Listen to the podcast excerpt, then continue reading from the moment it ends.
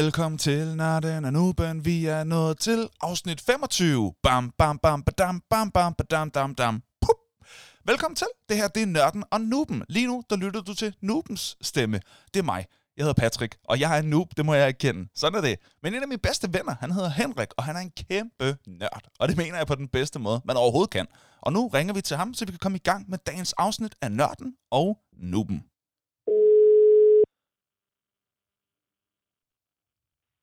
Så kører vi. Ja, vi gør så. Goddag, Henrik. Ja. Halløj så. Halløj. Henrik, hvis man nu skulle være i tvivl om, hvad dagens tema det er, kan du så ikke lige svare på det? Det kan jeg godt.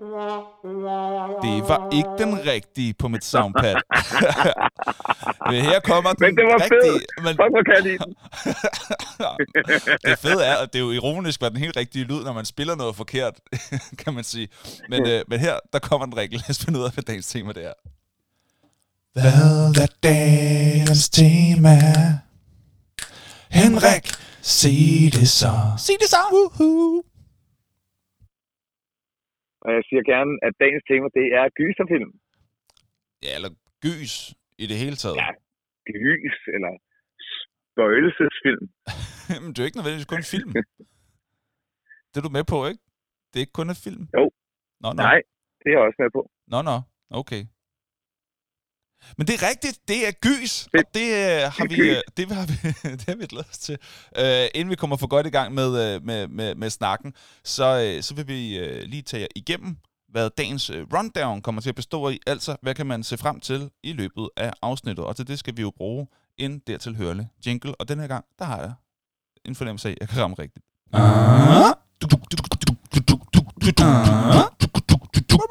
Rundown.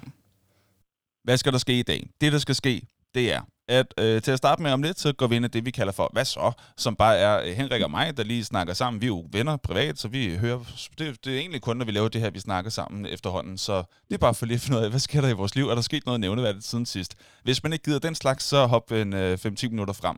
Så skulle vi gerne være forbi vores hyggesnak. Og så går vi i gang. Og så går vi i gang med selve temaet. Hvad er definitionen af gys? Hvad er det for noget? Hvad kan det? Hvor populært er det? Hvad findes der af store bøger, seriefilm, spil osv.? Og hvordan har vi det egentlig selv med gys? Fordi der er jo blandede holdninger til, hvad det er for noget. Så skal vi have en quiz, en IMDb-quiz, hvor jeg har udvalgt 3 film, og Henrik skal så prøve at se, om han kan gætte, hvilken af de, eller hvad rækkefølgen er i forhold til ratingen inde på IMDb. Og det kan man også gætte med på, hvis man har lyst til det. Skal vi ind i det, der hedder Lytternes Visdom. Lytterne, de har skrevet en hel masse på vores Facebook-side om noget debat, om noget gys og sådan noget. Så hvad siger de til det hele? Så skal vi lave en top 5 over de bedste gyserfilm nogensinde. Så skal vi have en energidriktest, og det er i dag en hvid one energidrik, sukkerfri, den kan man købe i Rema 1000, så den kan man få fat i, hvis man vil prøve den sammen med os. Så skal vi have nogle fun facts, så skal vi have en hurtig anbefaling, både fra os og lytterne, og så finder vi ud af, hvad der skal ske næste gang, og så tager vi af for i dag. Lyder det ikke meget godt? Jeg synes, det lyder godt. Pragtfuldt. Jamen altså, så skal vi jo bare finde ud af, hvordan det sådan står til i livet. Hvad så? What? Hvor er det irriterende, jeg blev ved med at ramme den forkerte? Okay. Nu skal vi finde ud af, hvordan det foregår i næste. Det er blevet for stort et rod, det her. Jeg skal prøve at se, om jeg kan sætte dem sådan i den rigtige rækkefølge, så jeg ikke behøver at trykke rundt og scrolle rundt for at finde de rigtige, fordi jeg skal ramme den rigtige farve, og der er 8 farver, men der er 3... hvad kan man kalde det? Der er 3 rækker af de samme 8 farver, så skal jeg huske, hvad for nogen, der hører til hvilke kolonner og sådan noget. Vil du ikke fortælle mig lidt mere om de der kolonner og farver? Du kan holde din kæft, og så kan du svare på det her, hvor du er irriterende, mand. Hvad så? Hvad så? What's up? Det vil sige, det er svært både at holde kæft og sige, hvad der så sker i dit liv, men du kan starte med det, og så svare på, hvad der sker. Jamen, kunne du mærke, jeg kunne simpelthen, det gad jeg ikke at høre på. Det er meget sværere, end du tror. Du har ingen, du skal bare tage telefonen, og så synes du, at så... Jeg har lavet sådan et Excel-ark, så har jeg 4 farver, altså grundfarverne, eller jeg mener, det er jo ikke grundfarver. Der er 3 grundfarver. Dem har jeg så potpurriet ud i henholdsvis 6 og 8, men da de sidder i klasser af 3 i det her spreadsheet, og jeg har lagt nogle for dig, så kan du godt se, så er den ikke helt nemt. Men jeg er bare med dig, og jeg forstår godt besværet i det. Men what up? Hvad det der er ikke, Henrik, det var fucking sejt sagt, så du ved godt, hvad der så sker. Så får du lige sådan en her. What? Hvor var det sejt? Hvor var det sejt? Hvor var det sejt? Henrik sagde noget sejt. Henrik, han er bare så sejt, altså. Ej, det er simpelthen, hvad lytterne måske ikke ved, men vi optager nu, og det er fyreaften, og det er, jeg kan mærke, at det her det er den bedste måde at starte fyreaften på, altså. Det er simpelthen, og jeg elsker den jingle, det er fandme, jeg vil have den på min telefon. Som ringetone. Det skal vi simpelthen have fundet ud af, hvordan vi kan gøre. Mm. Nå, skal vi prøve at komme tilbage på sporet? Hvad sker der i dit liv? Er der sket noget siden sidst? Ja, det er der. Oh. Og det fede er, nu er fodboldsæsonen for Alberts fodboldhold. De forsvarende sjællandsmestre i række 3, de er simpelthen tilbage på banen efter en sommerferie, hvor alle har fået lidt for meget is. Så det er helt fantastisk. Og jeg er jo assistant coach med ansvar for mentaldelen af den træning. Det er rigtigt, og det synes jeg godt, vi kan honorere med et lille bifald her, at du har fået så fin en stilling. Og beholde den, ikke mindst. Altså mentaltræner og pep-coach, pep-talk-coach. Jamen, det er sejt. Ja, det er det, jeg laver. Og Så hørte jeg mig selv, og det er det, der er sket siden sidst. I mandags var jeg med til træning og stå. Jeg synes egentlig, de kæmpede godt, men jeg kunne godt mærke, at der var bip-test. Bip-test er, hvor man skal løbe en god banes længde fra målfelt til målfelt. Ja. Og så får man 15 sekunder til det, så får man 15 sekunders pause, og så skal man gøre det 30 gange. Bip-test er modbydeligt. Det fandt jeg ud af. Det er så fucking hårdt. Jeg kan huske det jeg så kan sige, ikke? Så jeg jo, jeg stod bare på sidelinjen, og jeg synes egentlig, at fodboldholdet, de var lidt træls, og ikke så gode til at nå deres tider i bip-testen. Mm. Så hørte jeg mig selv sige, prøv at høre, drenge, næste gang, der løber jeg med, og næste gang, det var i går. Aha. Og der kan jeg bare sige, jeg har ikke prøvet bip-test før, men det er sygt modbydeligt. Det er forfærdeligt. Det er helt forfærdeligt. Mm-hmm. Og jeg vil bare sige, jeg er glad for, at jeg gjorde det, fordi på en eller anden måde, så fik jeg lige 10-15% mere respekt for min egen dreng, Albert. Mm. Fordi han er faktisk fucking god til bip-test. Mm. Ingen pauser. Det er sådan, så at hvis man virkelig ikke kan mere, så må du godt springe en runde over, indtil holdet er tilbage på din position. Og jeg kunne bare mærke, da jeg var halvvejs, så tænkte jeg bare, fuck, jeg er kun halvvejs. Og jeg skulle bearbejde mit hoved og stadigvæk nå bipene, samtidig med, at jeg begyndte at tænke, okay, hvad nu hvis jeg stopper nu? Er det i virkeligheden ikke bare et udtryk for overskud, at jeg kender min egen grænse, og jeg markerer den over for hele fodboldholdet, at her der går min grænse, jeg kan ikke mere. Samtidig med, at jeg kunne ikke se mig selv sige, at jeg havde en grænse, så jeg blev bare ved med at løbe med, mens at blodsmagen blev vildere og vildere i min mund, og jeg løb mere og mere tør for, hvad der overhovedet var energi i kroppen, samtidig med, at mine ben de begyndte at syre. Og så slæber jeg mig igennem de sidste 10 runder på ren viljestyrke, og prøver samtidig bare at suge så meget ild, den jeg kan i de der små pauser, som bare føles som om, de ikke bare er 15 sekunder. Men jeg kommer helt skinnet igennem bip-test. Og jeg vil bare sige, at min søn er stærkere, fordi da han var, for det første er han, var han bedre i de enkelte runder. Men jeg kan bare sige, jeg kunne ikke næsten stort set bevæge mig bagefter bip-test, og så går min egen knægt, han går bare ind, og så, så slutter de lige af med 20-25 minutter med spil til 2 mål, hvor han ligger på sin sædvanlige kant-bakplads og bare løber frem og tilbage. Mm. Hvor jeg bare tænker, fuck, du er sej. Og det fik jeg heldigvis sagt til ham bagefter, at det synes jeg, han var. Ja, det er godt. Sejt. Det havde været en god dag. Men fuck, det var hårdt. Jeg havde ikke prøvet bip-test før. Nej, er du stadig forpustet? Jeg er tæt på. Men nej. Og jeg har tænkt over det. Du kunne. Det ville jeg ikke kunne. Men det kunne jeg. Ja. Og det var jeg faktisk, det havde sådan helt ægte stolthed, at man jo ender med næsten at have løbet sådan, eller det gør man, at have løbet 2,1 kilometer, altså med fuld skrald. Mm. Jamen, det var voldsomt. Ja. Ja, det var jeg glad for at kunne. Fedt. Det var der sket siden sidst. Jo, så er der én ting mere, der er sket siden sidst, men det kan være, at vi kommer ind på det senere. Jeg har simpelthen fået et VR-headset. Et VR-headset? Virtual Reality headset. Den nye Quest 2. Oculus Quest 2. Okay. Hvorfor skulle vi kunne komme ind på det senere? Det er vel nu? Det... Åh, nej, men det er jo sådan, at der kommer en anbefaling. Nå, okay. Ja. God teaser. Så må man prøve at se, om man kunne...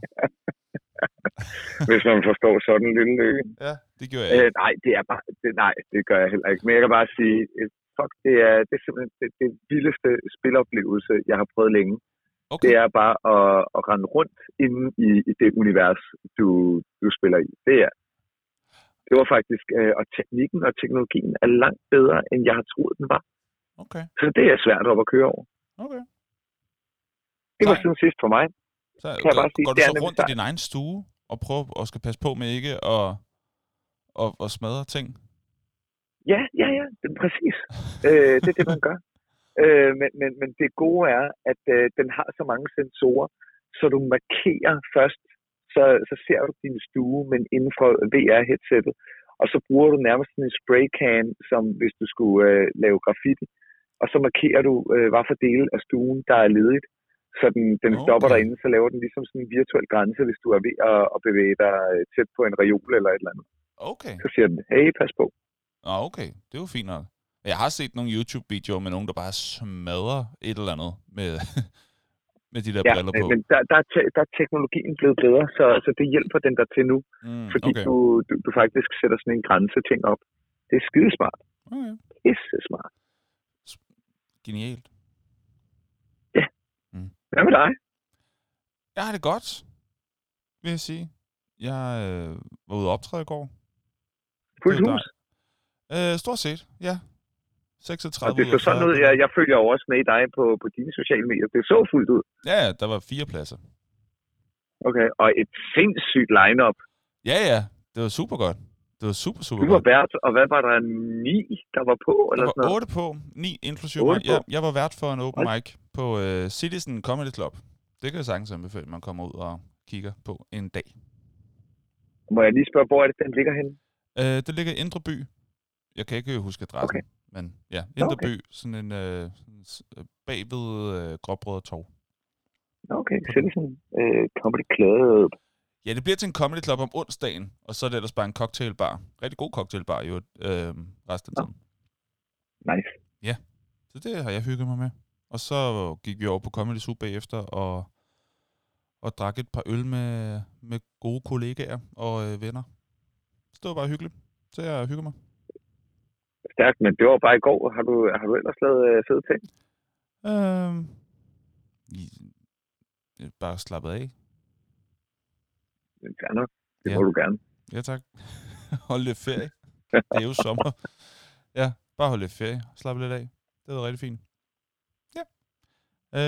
Så er der ikke så meget der, hvad der er nyt med mig og med dig. Men, ups, hosa. Nej. Hvad sker der dog nu? Så det, der sker, det er, at der kommer et helt spritnyt segment ind. Fordi en ting er, hvad der sker med Henrik og mig. En anden ting er, hvad der ellers sker sådan i verden, men mere specifikt sådan den nørdede verden. Og fra nu af vil vi prøve at se, om ikke vi kan komme med et par små nyheder fra den nørdede verden, i det vi kalder for nørdede nyheder. Og til det er der selvfølgelig netop lavet en Nørdet Nyheder jingle. Er du klar på den, Henrik? Ja, jeg er faktisk rigtig klar. Fedt. Den kommer her. Så er det tid til Nørdet Nyheder. Så er det tid til Nørdet Nyheder. Så er det tid til Nørdet Nyheder. Så er det tid til Nørdet Nyheder. Nørdet Nyheder. Og der var næsten noget Linkin Park over det der stærkt gået. Der var Linkin Park? Okay. Ja. Jamen, det der...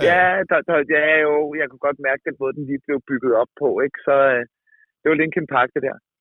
Mhm. Okay, jamen tak for det. Nå, og men det er dig, der er nørden i foretaget, så du må... Men jeg kan jo forstå det. Jamen, så tager den. Ja. Okay, nørdede nyheder siden sidst. Og for dem, der følger scenen, så vil de vide, at... Blizzard Activision, det vil sige det firma, der står bag nogle af de helt store spil i særligt spillet på PC og også på konsol. Det er Diablo, det er Overwatch, det er Hearthstone, det er World of Warcraft, det er Starcraft, det er også RTS-spil. Heroes of the Storm. Mm. De er i stormvær. Og det er de, fordi at de angiveligt de har været desværre ikke helt så gode til at håndtere blandt andet deres kvindelige ansatte. Der har været en rigtig, rigtig dårlig kultur omkring det, og det er de lige nu i et veritabelt stormvær omkring. Angiveligt så er den øverste chef, han har ikke, sidst har jeg lige tjekket op nyheden her i går aftes, ikke været ude at sige nu, der er rimelig tavst omkring chefbrugerne, men venter stadig på, hvornår kommer de store udmeldinger, hvad kommer det til at betyde. Der er en del, der udtaler sig fra medarbejdergruppen, men lige nu er der meget, der tyder på, at man vil egentlig gerne slå ring omkring de kunstneriske udfoldelser, det vil sige, at der er en vis opbakning til selve spillene, og der er en stor del også af dem, der har været med til at lave dem, som stadig siger, at de håber ikke, at det her betyder, at Blizzard Activision går ned, eller at spillene ikke vil fortsætte med at blive udviklet og udgivet. Men det, man taler alvorligt om, det er, at der skal ryddes op i lagene, og der skal simpelthen luges ud i de mennesker, som simpelthen har skabt et arbejdsmiljø, der er rigtig, rigtig kedeligt for en lang række, og særligt kvindelige medarbejdere. Mm. Men nu hvor vi er i Nørden og Nyheder med fokus på Blizzard Activision, så må vi så sige, at der er lige udkommet her for 2 dage siden nyeste sæson af Hearthstone, og jeg kan allerede afsløre, efter at have spillet en masse gode runder med åbning af 100 nye kortpakker og crafting af en lang række decks, vi taler om en virkelig lækker sæson. Så der er altså nogen, der knokler selv om firmaet, og det lige nu performer en smule skidt. Mm. Det tror jeg. Jo, og så er der vel stadigvæk, sidst jeg tjekkede, er der stadigvæk fuld mangel på, på chipsæt rundt omkring i verden, hvilket betyder, at det stadigvæk er super svært at få. Hvad er der mangel på? Chips? På chipsæt. Blandt andet fordi, at USA som følge af corona har omlagt nogle fabrikker til at skulle producere værnemidler og forskellige ting under corona. Jeg er virkelig nubet. Jeg hørte det som om, der er mangel på chips. Nørderne er ved at gå amok over, at de hverken kan få afsat eller sauerkraut med onions, eller barbecue, eller American Grill. Det er ragnarok lige nu. Folk, de hamstrer chips, så du tror, det er helt løgn. Nej, det der er simpelthen så sket, det er, at der er ikke mangel på Pringles. Der er til gengæld mangel på en bestemt type chips, som er altafgørende for at kunne producere blandt andet de store grafikkort, for at kunne producere PlayStation 5, for at kunne producere VR-headset. Så lige nu er stadigvæk PlayStation 5 er en af de bedst sælgende konsoller, på trods af, at det stort set er umuligt at få fat i en PlayStation 5. Stadigvæk langt de fleste steder i verden. Mm. Jeg har jo selv måttet købe min til overpris på Den Blå Avis for overhovedet at få fat på en. Og det er sådan, det foregår lige nu. Forskellige grafikkort, chipset, det er rigtig svært at få fingrene i, fordi at produktionen af dem simpelthen har været dalet, både som følge af ressourcemangel, fordi, jeg tror blandt andet, der er kover og nogle andre elementer, som skal bruges. De leverancer har ikke været helt up to date, og så har der altså også været nogle fabrikker, som ellers har produceret andre ting, der skulle producere noget helt andet under corona. Mm. Så vi er simpelthen på, og selv det VR-headset, som jeg købte her for nylig, kan jeg så fortælle som i forlængelse af en nyhed, og det er, at den måtte jeg også finde på Den Blå Avis. Den fandt jeg til gengæld rigtig billig, men du kan heller ikke lige nu stort set få fat i en Oculus Quest 2 før om en måneds tid, der ser det ud som om, at leverancerne kommer op til dag. Så vi har stadigvæk faldende eller manglende leverancer på chipset. Det var de nørdede nyheder. Det var de nørdede nyheder. Vi stiller op fra... tilbage til studiet. Nej, hvor hyggeligt. Ja, tilbage til studiet. Det var fedt. Godt lavet. Det synes jeg var rigtig godt gået, især i betragtning af, at det ikke var forberedt, før vi lige snakkede sammen for 20 minutter siden. Så godt lavet. Du får sådan en der. Ja, tak for det. Og så er det vel også ved at være tid til at sådan rigtig at gå i gang, hva'? Ja. Kunne man ikke sige det? Fint. Godt. Ja, jo. Så går vi i gang. Lad os gå i gang. Lad os gå i gang. Lad os gå i gang.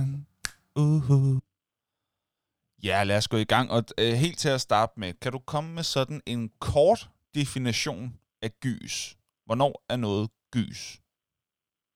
Det er, når vi får den der gysende fornemmelse i kroppen. Der er ligesom to hovedgys. Og det ene, det er sådan en jumpscare. Det giver jo gerne sådan et gys bare, fuck! Ja. Bang, der var et monster. Wow! Ja, det er sådan et klassisk gys. Og så er der det lidt mere snigende gys, hvor man bare bliver klar over. Det er sådan et typisk M. Night Shyamalan gys. Som fra Den 6. sans eksempelvis, som kommer altså, snigende, og man bare tænker... nu beskytter andre noobs. Altså, nu ved jeg tilfældigvis godt, hvem han er, men kan du lige hurtigt sige, hvem er M. Night Shyamalan? M. Night Shyamalan, det er ham, der har lavet Den 6. sans. Han har lavet Village, han har lavet... Instruktør. Hvad hedder det? Unbreakable. Han har lavet nogle film, som typisk har det til fælles, at de har sådan et twist. Og uden at spoile, men typisk sådan et virkelig fundamentalt plot twist, som godt kan have sådan en når man så finder ud af det, så er det en smule gys. Og gys vil altså typisk også forplante, eller kan i hvert fald have potentiale til at forplante sig rent fysisk. Og det vil sige, når noget gyser, så kan man kigge på sin arm og se, at de der små femmerhår, de simpelthen stritter, altså man får goosebumps, altså gyserbums. Yes. Det vil jeg sige. Den får du. Ja.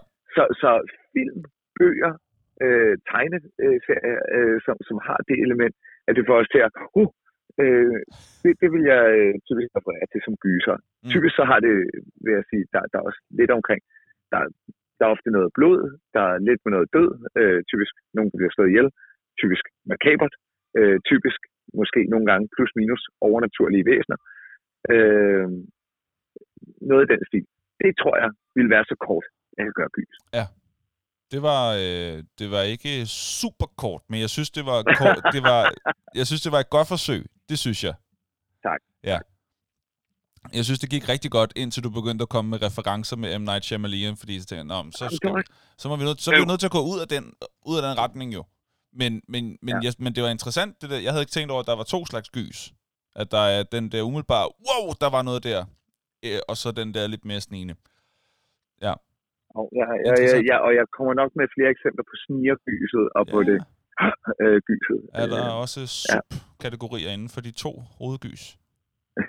Så jeg har faktisk ikke reflekteret over, det kan godt være, der er det. Det vil jeg lige tænke over noget mere. Hvad kan gys? Hvad det kan? Udover selvfølgelig åbenlyst at skræmme og få os til at være sådan en... Jamen, det er jo det kan, ikke? Altså, det er jo det, der er godt ved gys. Nå, det er det kan. Ja, det er selvfølgelig også pointen, kan man sige. Og jeg tror, at gyset kan lidt det samme som en god skurk. Ja.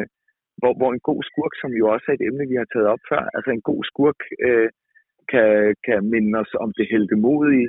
Et godt gys kan på en eller anden måde være sådan en eksistentiel kæberyster, fordi det gyslige er jo gerne noget, vi vil væk fra, så man bliver sådan mere sådan, næsten nogle gange opfyldt af lettelse, når det er, ligesom når du kommer ud af et mareridt, det var bare en drøm, eller haha, det er bare en film.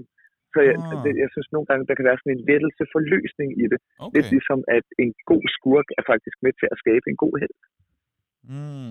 Okay, så et godt gys er med til at skabe et godt liv? Ja, det tror jeg faktisk. Jeg har læst gyserbøger fra jeg var helt lille. Okay. Ja. Sådan noget Dennis Jørgensen-agtig ungdomsgys, eller sådan noget Steve Hawking? Stephen King har jeg læst. Hawking, det er ham den anden, ja. Stephen King, ja. Ja, det er professoren. Ja. Nej, Stephen King har jeg læst. Jeg vil ikke sige monster meget af, men i hvert fald plus 15 bøger, så det bliver der til noget. Monster meget. Sjovt. Ja. Jeg har været med på, rejsen. Okay. Hvor populært er det? Er det en meget populær genre? Eller har det sådan et niche-publikum, eller hvor vi er henne?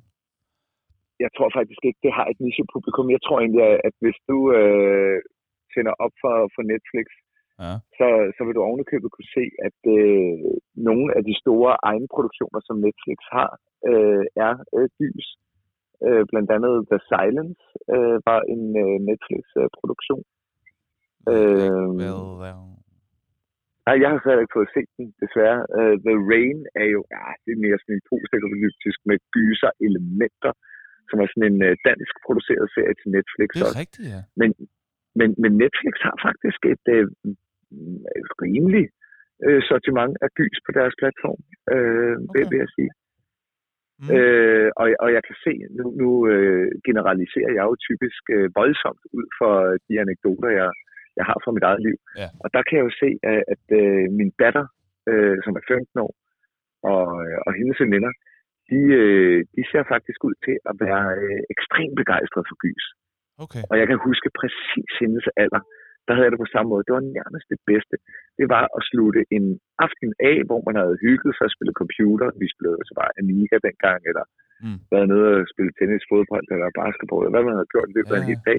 Og så bare løb rundt med tyndebåndene, som vi gjorde i min tid, ikke? Ja, og vi lige pudsede træskoene, ikke? Og,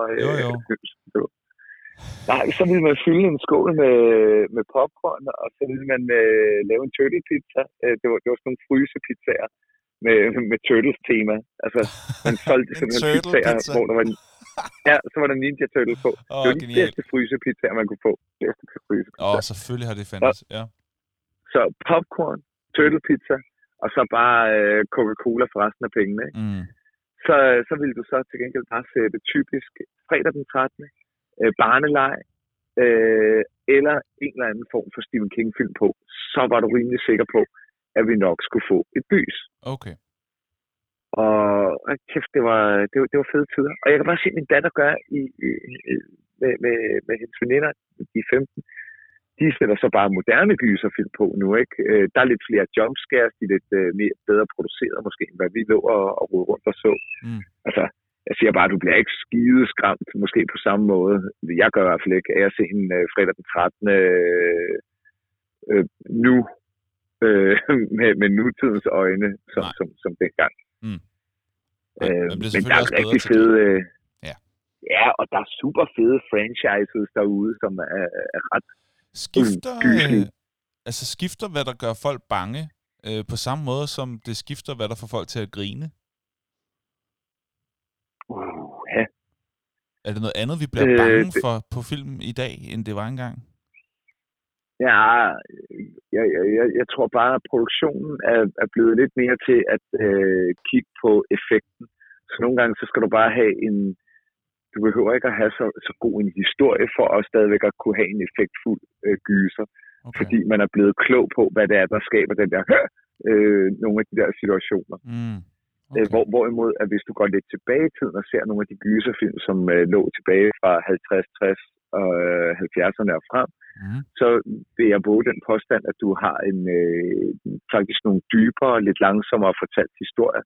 Du har nogle dygtigere folk end Alfred Hitchcock, der jo nok er legendarisk i genren, men som fortæller med en meget stærkere storytelling, end måske vi har i dag, hvor i dag der er der relativt mange gyserfilm, der kører over skabelonen.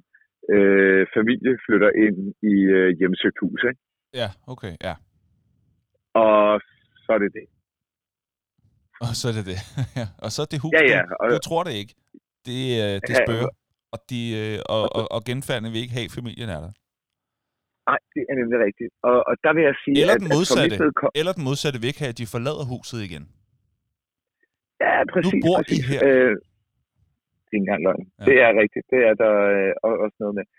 Men typisk så er de bygget en lille bit smule over skabeloner, som det er tydeligt, at Hollywood ved virker. Mm. Selvfølgelig. Sådan at det bare... Og det kan godt blive sådan lidt generisk, hvor lidt ligesom actionfilm også kan blive en smule generisk. Okay, vi hyrer The Rock ind. Han skal køre i en hurtig bil. Ja. Redde nogen. Er det et højhus? Det er skide lige meget The Rock. Er det fordi, at der kommer et jordskælv? Det er skide lige meget The Rock.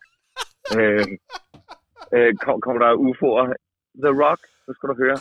Du redder dagen, og du kører hurtigt, og du skyder nogen undervejs. Er du med på den? Så siger The Rock, jeg er med på den.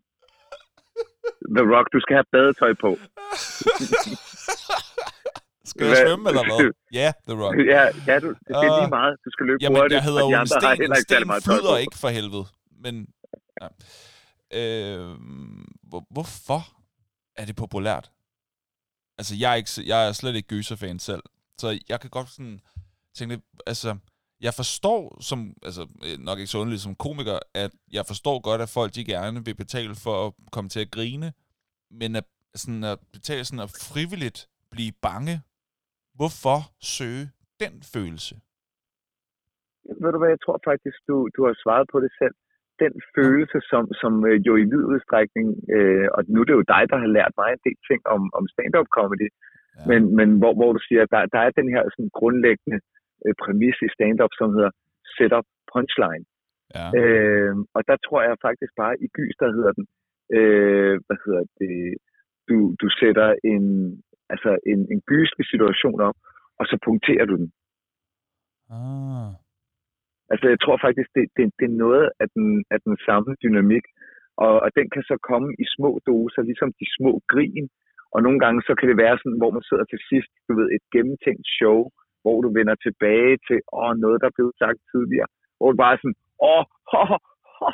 det er sjovt, fordi det hele hænger sammen. Mm. Og så er der bare nogle gyser, som er stadigvæk fede, lidt ligesom der også er nogle stand-up-komikere, som vi har jo selv været inde og se en Jesselneck, som også er en dygtig stand-up-komiker, ja. Men som bare kører, bang, bang, bang, bang. Der bliver du bare tævet igennem nærmest, 45 sekunders punchlines, ikke? Mm. Altså... Så det er bare forskellige stilarter, og jeg tror, det er præcis det, det kan. Det er, som jeg sagde før, det kan noget sådan, Okay. Ja, jeg tror, det kan noget. Mm. Men man kommer til at føle sig lidt i live. Altså en ting, som jeg kan huske, jeg ofte var ret irriteret over, og egentlig stadig kan være lidt, det var i min ungdom, når der var nogen, der gerne ville se gyser, så synes jeg altid, de startede ret spændende. Jeg synes, mange gyserfilm har gode præmisser til at starte med. Mm. Og så begynder det at blive sådan rigtig uhyggeligt, og så gider jeg ikke mere. Så har jeg ikke lyst mere. Men så hænger de også sådan mere ved, tror jeg, i mig, fordi jeg ikke ved, hvordan det ender, end med dem, der ser den færdig. Men fordi jeg overgår ikke de der jumpscares. Jeg kan godt det snigende gys. Det kan jeg godt. Jeg gider ikke jumpscares. Jeg gider dem ikke. Jeg hader dem. Jeg hader jumpscares. Jeg hader også at blive forskrækket. Altså, du skal ikke... Altså, jeg kan ikke lide det. Jeg hader for chok. Og det forstår jeg godt. Ja. Men det er jo sjovt. Det er bare spøjs for mig, at der er folk, der godt kan lide det, som håber på at blive bange. Altså sådan få mig-agtigt. Ja, og det skægge er, at... altså, der vil jeg sige, det gælder måske særligt i filmens verden. Jeg kan se sygt godt lide gyserfilm, som insinuerer en helvedes masse ting, eller hvor du kun lige ser ekstremt begrænset. Jeg kan mærke, at jeg mister interessen for en gyserfilm i det øjeblik, jeg har set monsteret fuldt. Fordi monsteret er ikke farligt, når først jeg har set monsteret. Det er insinuationen af monsteret. Jeg synes, der er klart det vigtigste. Faktisk, nu kommer jeg desværre til at tage hul på, bare lige for at understrege min pointe. En enkelt af mine fun facts, så har jeg en mindre til senere. Okay. Men det er, i Hajen, det vil sige Steven Spielbergs film, Jaws. Dødenskab. Der er dødenskab, ja. Der går der 1 time og 20 minutter, før vi ser Hajen i fuld figur. Indtil da er den kun lige blevet sinueret eller set ud af øjenkrogen, eller du har lige set den finde. Ja. Men vidstheden om, at den er derude, det gør, at vores egen forestilling om, hvor forfærdelig og uhyggeligt det bedste er, det fylder meget, meget mere. I det øjeblik, du har set Hajen, så synes jeg faktisk ikke længere, at den er så uhyggelig. Jamen det kan jeg godt følge dig i. Og det synes jeg faktisk er en af Jaws, eller Dødenskabs, fantastiske elementer. Det er, hvor lang tid de holder den, før de revealer. Det er faktisk det er sådan, det ukendte er skræmmende. Det vi ikke forstår, det vi ikke ved, kan skræmme os. Faktisk, jeg kan ikke huske, om jeg har sagt det her før, men jeg har lyttet til sådan et online-kursus med Steve Martin om netop stand-up-comedy. Okay. Og han sagde, at i hans tidlige dage, der arbejdede han med den her præmis for simpelthen at lægge folk døde af grin. Så prøvede han simpelthen at opbygge. Men han ville ikke give folk en punchline. Mm. Så han fortalte det med alle virkemidler op til en punchline, men gav dem ikke en punchline. Indtil han så til sidst i showet begynder at banke ind i punchline, og han siger, det der sker, det er, at folk opbygger en spænding, så de er som spændte buer. Så til sidst, så skal der ingenting til. Du skal nærmest bare æge dem på kinden med en punchline, og så begynder de bare at græde ned af stolen og grine. Det var en af hans observationer fra hans tidlige del af hans karriere. Og jeg tror, det kan jeg godt lide ved gyser, det er, at du opbygger fuck. Vi skal se monster på et tidspunkt, men lad os vente til sidste øjeblik med det. Mm. Alright. Det er en ret interessant betragtning. Mm. Hvad findes der sådan... Du kan ikke lide jumpscares. Jeg kan ikke lide jumpscares, nej. Men jeg kan godt det andet. Det er derfor, jeg har det nemmere med thrillers, end med gyser. Fordi der er mere sådan et snigende spændingselement, og noget kan sagtens være farligt og uhyggeligt, men jeg bliver ikke forskrækket. Jeg kan sagtens synes, at det er uhyggeligt, og sådan, jeg ved, hvad der sker, men jeg bliver ikke forskrækket undervejs. Og det er det, jeg ikke gider. Så derfor så er jeg rigtig meget til thrillers. Ja. Hvad findes der af store, sådan, du ved, populære, sådan, store titler af bøger, og spilseriefilm, altså hvis man sådan tænker, okay, gys i nørdverden, hvad vil man så sige, det er helt op på øverste hylde? Men ved du hvad, jeg ved bare, at lige så snart du siger nørdverden, så er der nogen, der vil gå tilbage og kigge på nogle af de lidt tidligere zombie-ting, som har gjort stor indflydelse. Det må være Day and Dawn of the Living Dead. Nu bliver jeg lidt i tvivl om faktisk, hvad det hedder. Det er sådan nogle af de første zombiefilm, der kom ud. Mm. Der er også nogle af de der sådan, gamle gyserfilm fra 40-50'erne, som en, som jeg faktisk selv synes var helt fænomenal, som jeg tror er tilbage fra 50'erne. Det er et eller andet Revenge of the Body Snatchers. Okay. Det lyder ikke særlig uhyggeligt, men det var pisseuhyggeligt, fordi det er sådan nogen, der kommer, og så stjæler de din krop, og så, men de gør det kun, når du sover. Så de skal holde sig vågne, fordi i det øjeblik, at de sover, så kommer der ligesom noget ondt og overtager deres krop. Meget effektfuldt. Ja, så de må bare ikke falde i søvn, og det synes jeg bare er en vildt fed præmis. Mm. Der er det helt sikkert også nogen, der vil nørde Hitchcock-scenen, fordi det er virkelig gode film. Fuglene, Psycho, som jo også har sådan nogle meget dybere psykologiske ting. Sådan noget Ødipus-forhold også. Okay. Men jeg vil sige, i moderne tid, der har jeg holdt umådelig meget af de japanske, og ikke mindst de japanske... fortolkninger, altså amerikanerne har jo så typisk taget de japanske film, der blev populære, og så har de bare gjort dem amerikanske bagefter. Yeah. Typisk har de været lidt mindre uhyggelige, når de så blev genudgivet på, med amerikansk tale og med amerikanske skuespillere. Mm. Men jeg har været skræmt ved The Ring, The Ring 1 og 2, jeg mener også, der var en 2, og The Grudge 1 og 2, som jeg synes klart fungerer bedst på japansk. Og det er på trods af, at jeg synes, at nogle gange kan jeg godt få en distance til en film, hvor de taler et sprog, jeg ikke forstår, så jeg skal læse tekster. Mm. Men filmene er så uhyggelige og så stærke, at de fungerer, og at de ovenikøbet er stærkere på et sprog, som jeg forstår 100%. Det fortæller bare noget om, hvor gode de er. Så de japanske gyser... Hvad er det, japanerne sikkert, de kan så godt? Som amerikanerne eksempelvis ikke kan? Jamen jeg tror bare, at stadigvæk, når Hollywood kommer ind over, så kommer der lige et strejf af polering.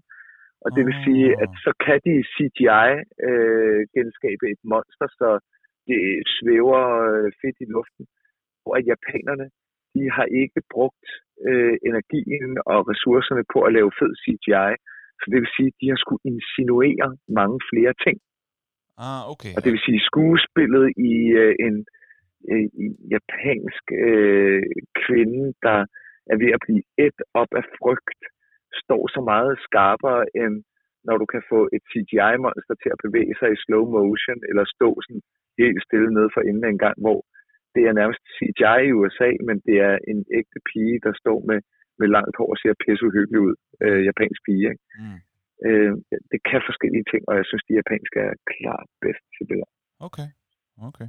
Det er nogle af dem. Og så er der, hvad kan man sige, nogle af de større franchises, der er vokset frem i nyere tid. Paranormal Activity er vel udkommet nu i en 4-5. udgave. Insidious og med The Nun er jo et helt nærmest marvelesk univers, altså, hvor at du har nogle hovedpersoner, som er de her, nærmest en form for ghost hunters, som uddriver spøgelser, som ligesom er gennemgående figurer. Så det her univers med Annabelle, The Nun, Insidious, de væver sig ind i hinanden, og der kan jeg bare sige, at min datter, hver gang der er kommet en ny, så er det bare, yay, ny, okay. I det univers. Ikke? Jeg var jo inde og se en film med min far for nogle år siden, da The Nun var i biografen. Jeg tror faktisk, jeg har fortalt om det i podcasten før, hvor der så kommer en trailer til The Nun. Det havde vi ikke bedt om. Der følte jeg mig virkelig fanget, fordi der var et gigantisk jumpscare i den trailer for The Nun. Og det var ikke en gyser, vi skulle at se. Det var simpelthen... Jeg var rasende bagefter. Og det var bare far til fire i sneen, ikke? Jo, præcis. Der sad barn og græd. Det var en frygtelig aften. Ja, det var der selv. Det var en eller anden action. Vi skulle jo se... Hvad fanden var det? The Equalizer 2, tror jeg. Det var i hvert fald... Ja, det var i hvert fald ikke en gyser, hvor jeg kunne sige, okay, jamen, hvis du skal se en gyser, så er det der, du kan vise trailers for gyser, fordi folk jo ligesom på sin vis så har sagt, at de godt kan lide det. Det synes jeg ikke, man har sagt, fordi man skal ind og se Denzel Washington sparkle i røv. Nej. Nej, det synes jeg ikke. Men hvad findes der af spil, som er godt med gys? Der findes jo en del. Resident Evil-serien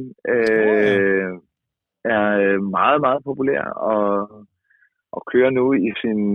jeg tror, vi er nået til nummer 7 nu, plus at de første spil er blevet genudgivet, det vil sige remaket til nye konsoller. Så Resident Evil har helt klart gjort det godt. Silent Hill er også kommet i mange udgaver og er også blevet filmatiseret knap så heldigt. Det er Resident Evil også knap så heldigt blevet filmatiseret. Jeg vidste ikke, at Silent Hill var et spil. Jeg har kun forstået, at det var en film. Nej, det var et spil først. Hvad handler det om?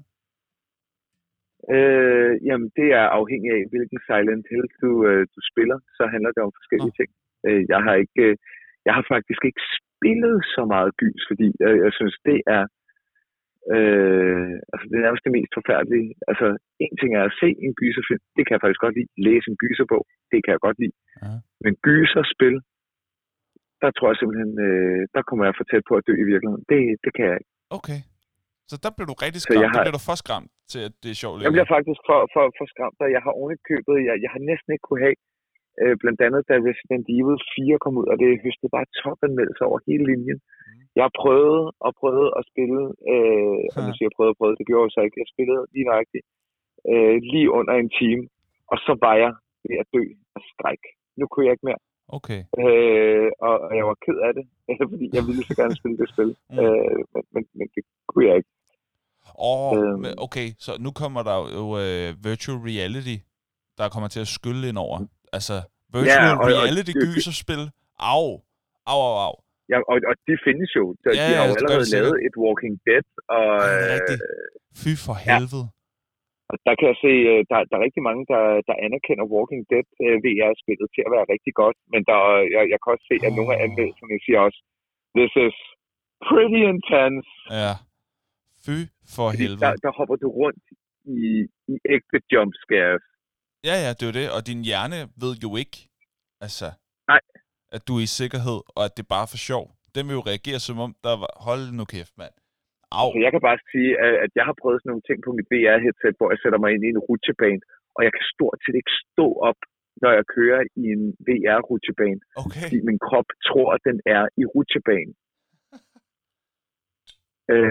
Og det samme, da jeg her forleden med, VR-briller på, der har jeg købt sådan noget, der hedder The Plank Challenge.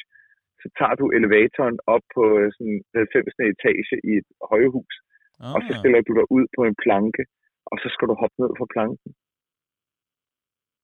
Din hjerne bliver fucket, fordi den ser verden, sådan som den er i VR-brillerne. Okay. Og det vil sige, i et øjeblik, der føler... Ja, det er rigtig, det er til rigtig god grafik til, at du kan få den der, altså, at din hjerne bliver fucket. Okay. Så det er ikke bare dubloklodser, du ser på. Du bliver fucket i din hjerne. Så okay. Jeg tør simpelthen ikke at tænke på, hvordan VR er i gys. Og jeg tror bare, det er penge ud af vinduet, for jeg kommer ikke til det.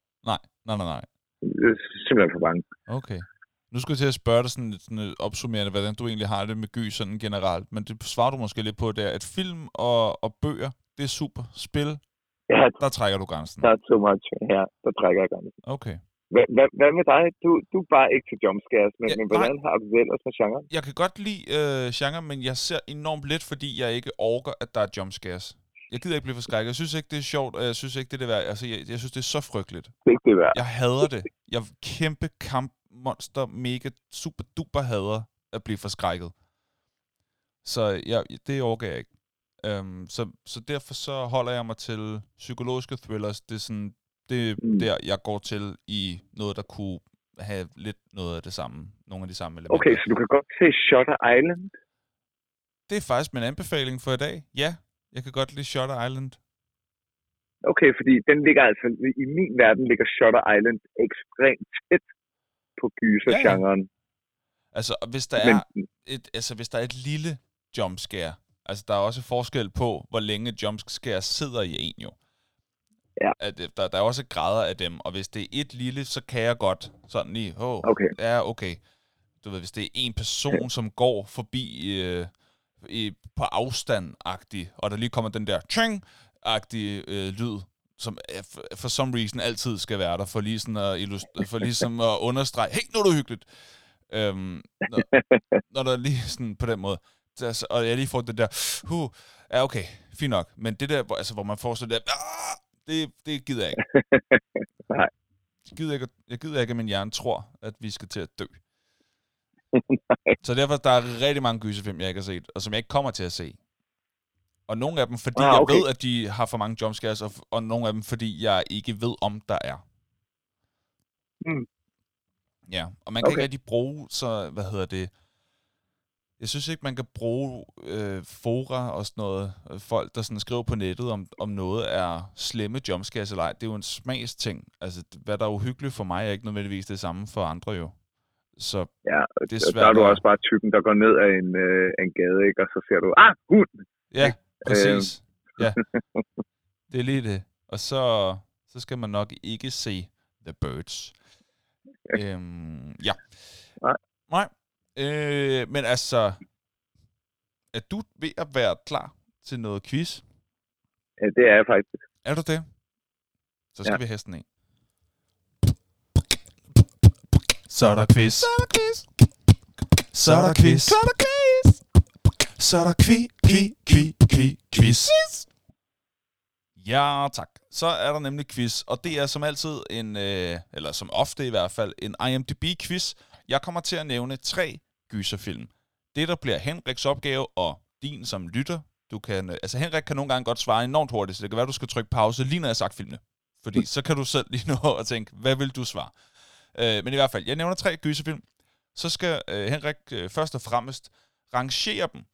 Nummer 1, 2 og 3, alt efter hvad for en han tror har fået højst rating, næsthøjst rating og lavest rating inde på IMDb. Dernæst... Efter at have sat med rækkefølge, skal han så komme med sit bud på, hvad tror han ratingen ligger på. Altså, hvad er der scorer egentlig inde på IMDb? Og alt efter, hvad tæt han kommer på, får han et bifald i højere eller mindre udgave. Er du klar til de 3 film? Jeg er klar. Okay. De 3 film er fra 1960 Psycho, fra 1979 Alien, den 8. passager, og fra 1996, Scream. Altså Psycho, Alien, Scream. Hvordan tror du, at de er i rækkefølge? Okay. Jeg ved, at Scream vil være lavest. Det er stensikkert. Nå, hvorfor er det så sikkert? Fordi Scream er kunstnerisk simpelthen ikke stærk nok. Og den er heller ikke populær nok. Det var en serie, der var skarp tilbage i 90'erne, og så de byggede lidt på. Den var okay, men den var også en lidt funny comedy. Er det en serie? Den er hvad? Var det en serie? Ja, Scream er der er lavet, jeg tror, der er lavet 5 Screams nu. Nå, filmserie. Okay, got it. Jeg tror du mente, det var en tv-serie, der så var kommet en film. Nej, det er det ikke. Nej. Men den tror jeg ikke svaret på. Den vil jeg helt klart rate lavest, fordi den er heller ikke så skarp i sit kunstneriske udtryk. Den vil være lavest. Okay. Så tror jeg, at der er rigtig, rigtig mange, der elsker Alien, den 8. passager. Men den kunstnerisk, i mine øjne, stærkeste film vil jo nok være Psycho. Har du set det alle 3? Kunne godt. Ja. Okay, godt. Det håbede jeg, du havde. Godt, okay, yes. Den kunstneriske værdi af Psycho er nok også højere, fordi den... Jeg bliver nødt til at gå med Psycho, Alien, Den 8. passager og Scream. Det er din rækkefølge. Ja. Vil du lave om? Holder du? Ja, jeg holder den. Okay, jamen så skal du have sådan et her. Det er fuldstændig rigtigt! Henrik gør det igen! Det er altså utroligt, hvor ofte du rammer dem. Det er imponerende. Så lad os høre en gang. Hvad tror du ratingen er for dem hver især? Ja, men nu skal jeg lige huske på, at Psycho er vitterlig typisk refereret til som sådan op i toppen af sådan bedste film lavet. Altså den er jo ikke helt på linje med. Men film i det hele taget? Jo, men også film i det hele taget. Det er et mesterværk, der refererer til også i at kameraføring. Lidt ligesom et Citizen Kane, der også bliver typisk refereret til som en af de bedste film nogensinde lavet. Den har jeg heller ikke fået set. Den vil også ligge højt på IMDb, selvom jeg tror, at Shawshank Redemption bliver aldrig nogensinde fjernet derfra. Nej, så jeg vil skyde på Psycho. Den er altså oppe på en 8,2. Alien, Den 8. passager, 7,8. Scream, der er et stort hop ned til... Det var lidt for hurtigt. Jeg skal lige nå at kunne skrive ned. Hvad siger du? 8,2 til Psycho, 7,8 til Alien, og så tager vi et ordentligt hop ned til 6,2 på Scream. Okay. Det var faktisk meget sjovt, fordi sidst, da vi lavede den her IMDb-quiz, der rated du dem alle sammen højere, end de var. I dag har du sat dem alle sammen lavere, end de er. Nå. No. Ja. Jeg troede kraftigt med, at jeg fik dig i dag med Psycho Alien, fordi der er 0,1 i forskel. Psycho har fået 8,5, og Alien har fået 8,4. Så jeg tænkte, nå okay, så vil den sikkert virkelig udfordre dig der. Men du fik den. Men den ligger altså på 8,5 og 8,4, og så er Scream 1,1 højere, end hvad du troede, den var. Den ligger altså på 7,3. Det er meget højt til så relativt ringe en film. Den har åbenbart en fangruppe, der er stor nok. Ja, okay. Åbenbart. Ja, det forstår ingen mennesker, fordi det er virkelig en dårlig film. Men du får virkelig diskret. Altså, man kan lige ane klappet i baggrunden. Det er ikke så højt. Ja. Men rækkefølgen var der. Det skal du have. Og du var jo sådan set ret tæt på med Psycho. Det var kun 0,3 fra. Ja. Det er, hvad vi inden for branchen kalder rimeligt. Ja, godt gået. Igen, jeg synes, du er god til det her. Nu skal vi ind i lytternes visdom. Og har du fået åbnet for Facebook? Ja, det har der i hvert fald. Fået klikket på alle kommentarer, i stedet for, hvad Facebook vil mene er mest relevant. Jeg simpelthen stoppe med at tro, at I ved, hvad vi finder relevant. Vi synes, det hele er relevant. Jeg synes faktisk, det er sjovt, at den har den der mest relevant. Ja. Der må formentlig være en nørd derude, der på et tidspunkt fortæller os, hvad der principielt set er i den feature mest relevant, hvad der styrer den. Oh, yeah. Det håber jeg faktisk er en udfordring til nogle af vores lyttere, der gider at fortælle os, hvordan fungerer den algoritme, for jeg ved det ikke. En ting, jeg er ret sikker på, er, at hvis man er venner med nogen, der har kommenteret, så vil det blive vist først. Jeg er ret sikker på, at hvis man har den på mest relevant, så hvis der er nogen, som man er connected med på Facebook, der har kommenteret, så ligger de øverst, så man kan se det først. Fordi det vil den gå ud fra, det vil man gerne se. Hvad folk, man kender, har sagt. Og så derefter, hvad der har fået flest likes. Hvis det er et eller andet sådan viralt opslag, hvor der er noget, der har fået 1000 likes, så vil den typisk ligge højst frem for en, der har fået 0 eller 2 likes. Men derudover er der sikkert flere ting, som jeg så ikke ved, hvad har noget med noget at gøre. Men er du er der? Du er der? Jeg er der faktisk, og vi lægger ud med Axel.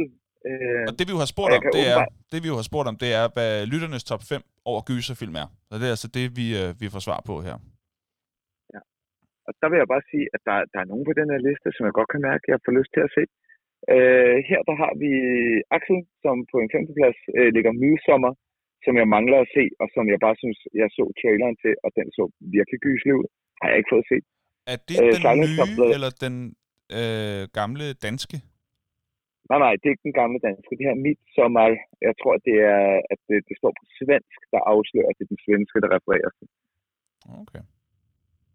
Ja, det er næsten stensikker på, ellers så havde man skrevet Midsommer.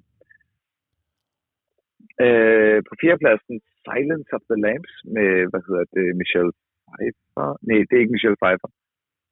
Det er Judy Foster. Og Anthony Hopkins. Og så har vi Rosemary's Baby på en tredjeplads. Det er altså klassikere, det her. Psycho, den originale, på en anden plads. Og så har vi Get Out. Den har jeg ikke hørt om. Jeg ved ikke, hvad den er. Men det skal jeg have kigget ind i. Det er simpelthen den første plads, jeg aldrig har hørt om. Belle Simone her, der har vi Sidste time Mørkelej, og jeg kan bare, da jeg så det, så tænker jeg, det er rigtigt. Sidste time er en psykogyser, faktisk, og med et af de laveste budgetter nogensinde i dansk film, men meget effektfuldt. Nattevagten, selvfølgelig, tænkte jeg også, da jeg så det her. Så kommer Scream ind, og det forstår jeg faktisk ikke helt. Annabelle Simone, det kom jeg jo desværre til at trash lidt før. Interview with a Vampire. Jeg husker det som altså faktisk en spændende god film, men ikke som sådan klassisk gys. Og så har hun M. Shyamalan filmen Den 6. sans på første plads med Bruce Willis. Og hun skrev her, at de tre første film på min liste kunne jeg godt finde på at gense, men ellers er gys bare ikke min genre mere, trods jeg elsker det som barn og teenager. Ja, der er nogen, der har det der med, at det som barn og teenager, vi elsker det. Nu er jeg mere til film, der har forskellige genrer i sig, og er flot at kigge på. Så kommer Mark. Jeg kan godt lide, at du er begyndt at læse lytternes top 5'er op fra bunden af. Det er en god ting, du er begyndt på der. Fortsæt endelig med det. Ja, det bygger lidt mere suspense op. Det kan være, at du har lavet dig inspirere lidt af gyserfilmenes virkemidler. Bygge det op. Ja. Det er stærkt. Nå, så kommer det nye film på femtepladsen der, kan jeg se. Scream? Jeg forstår simpelthen ikke, at I placerer Scream. Det er der, jeg har der briller af. Så kommer It, og der kunne man jo godt... det fik jeg ikke spurgt meget om, og det var den nye It, eller den gamle. Jeg gætter på, at det må være den gamle, der refereres til. Fordi så kunne det være, at han havde skrevet part 1 og part 2. Så er der Halloween. De gamle formentlig også udmærket. Ondskabens øjne, Silence of the Lambs på anden pladsen. Og så The Shining, Ondskabens Hotel på første pladsen. Så har vi Rasmus, vores anmelder, og den vælger vi igen lige her og læse op.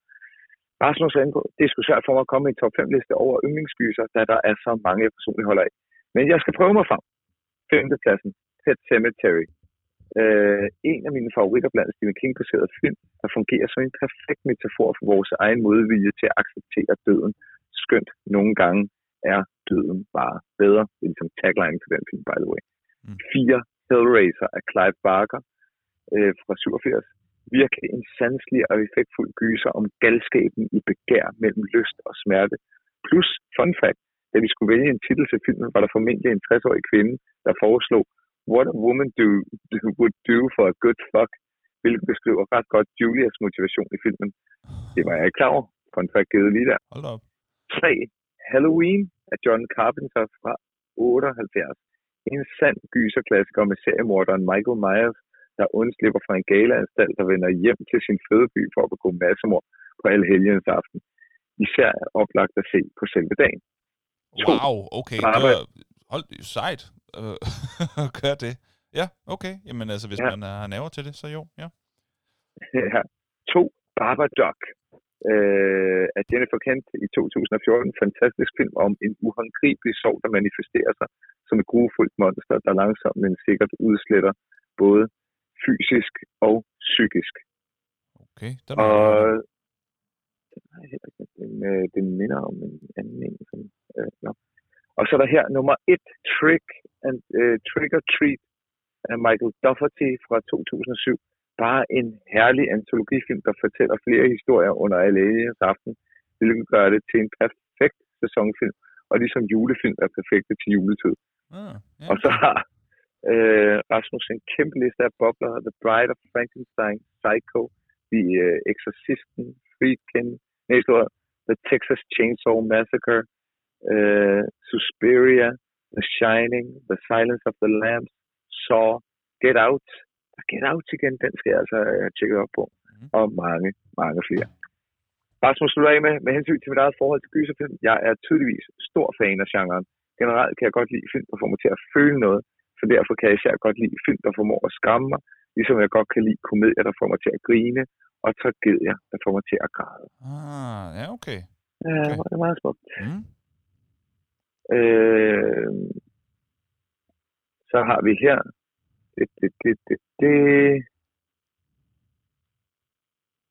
Der var lige lidt samtale frem og tilbage om nogle ikke-gyserfilm. Og så kommer Morten, som kører på 5. pladsen. American Poltergeist 4 Midsommer. Han skriver i parentes, så dårlig, at den er god, om American Poltergeist. Kender du den? Jeg kender den ikke. Nej, okay. Nej, okay. Til gengæld, så kan jeg godt blive i tvivl om, hvad for en, der refereres til, fordi der er både den danske film Midsommer, og så er der den svenske film Midsommer. Den her er skrevet på dansk, så det kunne godt være den danske Midsommer. Jeg har ikke fået set den. Er den svenske inspireret af den danske? Der jeg heller ikke har set den svenske. Nej, det mener jeg bestemt ikke, den er. Okay. Fordi den svenske er sådan noget med høstfest og noget med en kult oppe i Sverige. Det er Midsommer ikke. Okay. Så er der på 3. pladsen Hereditary, 2. pladsen The Shining, og på 1. pladsen igen Get Out. Jeg må tjekke Get Out ud. Altså, det er... Kendte du 3. pladsen? Hereditary? Ja, og jeg tror underkøbet, jeg har set den. Okay. Men jeg kan ikke helt huske den. Nej. Så sorry på den. Okay, fair nok. Cool. Ja. Det var lytternes visdom i den her omgang, plus nogle diskussioner, der gik frem og tilbage derinde. Det var, hvad vi havde. Ja, og tak for det. Nu skal vi se, om vi selv kan finde ud af at lave en top 5, der er lige så god, som dem I har lavet. Er det en top 2? Nej. Er det en top 3? Nej, nej, nej, nej. Er det en top 4? Nej. Er det en top 5? Jo! Det er det nemlig. Og jeg er ret sikker på, at det var dig, der startede sidst. Og man kan sige, i det seneste afsnit med platformspil, der var du den eneste, der lavede en top 5, fordi jeg ikke vidste nok om det til at kunne lave en. Så jeg tænker, at jeg starter den her gang. Og altså normalt har vi jo den her lyd, når det skifter til den næste plads. Spørgsmålet er bare, om det skulle være den her lyd den her gang. Det synes jeg godt, vi kan. Det kan vi godt den her gang. Jeg kan mærke, jeg bryder mig faktisk ikke helt om den lyd, men for jeres fornøjelses skyld, så kan vi gøre det. Så her kommer min 5. plads. I Know What You Did Last Summer. Og det kan godt være, at det virker sådan lidt fæsent, men det er fordi, det er den første gyser, jeg nogensinde så. Så den har noget særligt for mig. Jeg har været ikke særlig gammel, og jeg havde set en film med min far i tv. Det var dengang, man bare så Flow TV jo. Og så efter den film, vi havde set, en eller anden actionfilm, så starter den her. I Know You Did Last Summer. Og jeg kan godt sådan fornemme, det der, det er ikke noget, jeg bør se. Det er ikke noget, jeg, altså i forhold til, hvad børn må. Det er sådan lidt forbudt, det her, for mig. Havde jeg fornemmelsen af ret hurtigt. Og min far, han vender sig om og siger, det er en gyserfilm. Har du lyst til at se den? Og så følte jeg mig sådan, er jeg så stor nu? Ja. Og så satte jeg mig helt op af min far. Helt op. Og så bare var super bange hele vejen igennem. Men var meget stolt af at få lov til at se den, og var meget stolt af at gennemføre projektet. Så den har en særlig plads i mit hjerte. Også selvom at jeg ikke tror, at den ville kunne gøre særlig meget for mig, hvis jeg bare så den for første gang nu som voksen. Men den kan noget for mig, for det var den første, jeg så, at det husker jeg meget tydeligt. Så det er min femte plads. Hvad er din femte plads? Det er en M. Night Shyamalan-film, og det er The Village. The Village? Jeg mener simpelthen, The Village er en kæmpe perle. For det første har den uden at plotspoile, men den har bare sådan, wow, vanvittige ting, samtidig med, at den insinuerer, om vi tror noget, og jeg har genset den. Jeg synes noget med den holder. Den er helt pjattet med. Samtidig jeg synes den er voldsomt uhyggelig. Den kører ikke. Jo, der er nogle få jumpscares, men det er faktisk ikke den primære virkemiddel. Det er i virkeligheden bare en lang række af små snigende gys, som jeg synes er meget effektfulde. Jeg er helt pjattet med den. The Village. Alright, The Village. Så kommer vi til min fjerde plads. Nattevagten. Vi skal lige have et dansk islet på, og det var den første danske gyser, jeg har set, som jeg synes fungerede rigtig godt. Og den handler altså om den her unge mand, der får et job, som, er det ikke, som portør?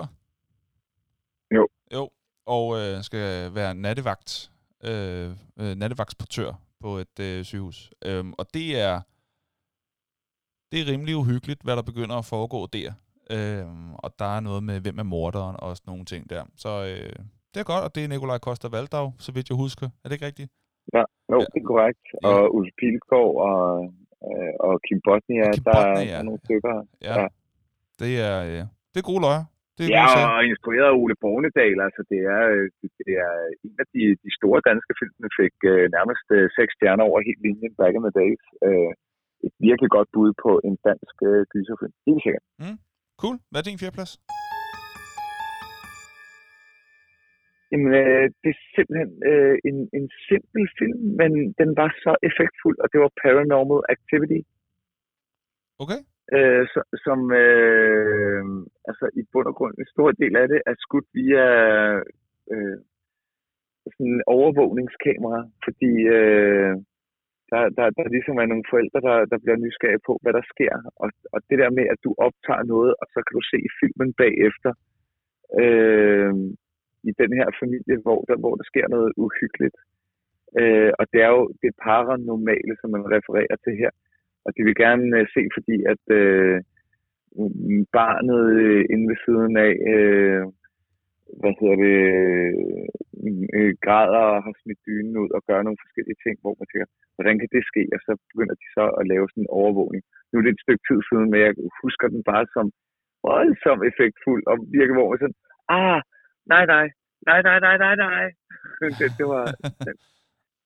Jeg husker den om en plotline hele vejen igennem, jeg ikke kan huske, men også at den havde meget geniale små effekter. Blandt andet med det der med, at man ser footage fra det overvågningskamera, som også er bare sådan, så vi det? Jeg så det! Den var god. Okay, cool. Min tredje plads, det er The Ring. Og det er fordi, jeg gik i folkeskole, da den kom ud, den her, altså med den her, det her videobånd, som var forbandet, og hvis man så det her videobånd, så ringede telefonen, og en stemme sagde, 7 days, og så ville man dø på en eller anden måde inden for 7 dage. Og det er jo altså enormt uhyggeligt, der er en journalist, der får fat i båndet, og ser det, og så, og så skal prøve på at komme ud af det her i live. Og jeg har aldrig set den færdig. Jeg har set noget af den 4 gange. 4 gange har jeg sammen med venner, eller klassen, eller et eller andet, påbegyndt den, og simpelthen synes, det var for uhyggeligt til at se det færdigt. Og man kan sige, at hvis en gyser skal kunne gøre en bange, så er den lykkedes. Fordi jeg har ikke lyst til nogensinde at se den færdig. Den var så klam. Og jeg kan stadig se det der for mig, det der, I saw her face, som var altså, simpelthen, jeg kan, og det var et jumpscare for mig, der var sådan, det var for voldsomt, fordi det kom ud af ingenting, da det blev klippet til det. Og det, fy for helvede en film, men den har jo været rigtig god til det, den kunne. Og ja, altså jeg har prøvet at sidde inde i klassen, prøvet at se den, fordi det var den, alle gerne ville se, eller det var i hvert fald det, alle sagde, de gerne ville, og så efter ikke så længe, så gik jeg udenfor. Jeg var sådan, jeg gider ikke. Og det er jeg rigtig glad for, at jeg havde The Balls til i 7. klasse. Det er ikke nemt at skulle stille sig op foran hele sin klasse. Jeg synes, det er for uhyggeligt, så nu går jeg ud. Men det gjorde jeg, og det er jeg virkelig glad for. Både for at slippe for de mareridt, det utvivlsomt havde ført med sig, men også bare for at stå op for mig selv. Det førte altså også noget drilleri med i rigtig lang tid. Så The Ring har gjort rigtig meget nederen for mig i mit liv, og derfor får den en 3. plads. Hvad er din 3. plads? Den første, The Blair Witch Project. Okay. Igen en film, der er lavet på et super ringe budget. Altså nærmest Lars von Triers håndholdt kameraer ud i en skov. Faktisk så havde de bygget så meget hype omkring det der, at de havde lækket nogle falske historier i amerikanske medier. Det der. Helt genialt markedsført, før at det faktisk blev optaget, at der var den der urban legend om ude i en skov, den her Blair-heks og sådan noget. Og så den lavet fuldstændig som om, at der er den her gruppe på 3 mennesker, der går en tur ude i skoven, for at se, om de kan opklare mysteriet om Blair Witch. Og den er så ekstremt effektfuld. Selv da jeg gik ind og så den, og fandt, altså jeg vidste, da jeg så den i biografen, der kendte jeg godt forhistorien, og vidste, at det var sådan, man havde hypet den, så jeg vidste godt, at vi ikke så ægte footage. Men det var det var en sagde, film. Det er nogle bånd, de havde fundet-agtige. Ja, og så har de lavet det om til en film. Ja, men til gengæld skuespillet er fænomenalt i det, blandt andet fordi, hvad jeg har læst mig til en semi-fun fact, det er, at det cast på de 3 mennesker lever jo ude i skoven og går ude i skoven og bliver oprigtigt, altså skidehamrende bange undervejs i det her. Og det kan man godt mærke på dem. Okay. Så enten er skuespillet helt i top, eller også er det bare method acting på næste niveau. Okay. Du er eddermame bange sammen med dem, og så er den bare... Jeg synes, alt er eksekveret til perfektion i den film. Jeg synes virkelig, den er stærk. Og så med skuespiller, du ikke kender. Jeg tror ikke engang, du kender den i dag. Jeg ved ikke, hvad det hedder. Jeg kan tjekke op på det. Okay. Cool. Det er 3. plads. Det er 3. pladsen. Her kommer en 2. plads. Get Out. Den har jeg hørt så meget om, at jeg så den for 2 dage siden. Jeg lejede den. Det er den første film, jeg nogensinde har lejet for 39 kroner på Viaplay, fordi jeg bare ville se den, fordi jeg havde en idé om... Det var Viaplay. Hvad? Jeg sagde på Viaplay for nye lyttere. Vi har en historik med Viaplay, hvor vi har rantet lidt en gang imellem. Jamen, det var det eneste, det var det. Men du har købt på Viaplay? Jeg har lejet den. Jeg har netop ikke oprettet et abonnement. Det kunne jeg aldrig finde på til den pris. Så nej, det var bare for lige at nå at se den film. Og hold kæft, hvor er den god, mand. Direkte ind på en 2. plads. Direkte ind på en 2. plads. Den er fucking god, og det er jo nok heller ikke helt uden grund, at den jo vandt en Oscar for bedste manuskript i 2018. Ja. Jeg forstår ikke, hvordan at den kan være gået forbi din radar. Den er også blevet nomineret for... Den blev nomineret for bedste film, og for bedste skuespilspræstation, og for bedste instruktion i Oscar'en uden. Ja, og det forstår jeg godt.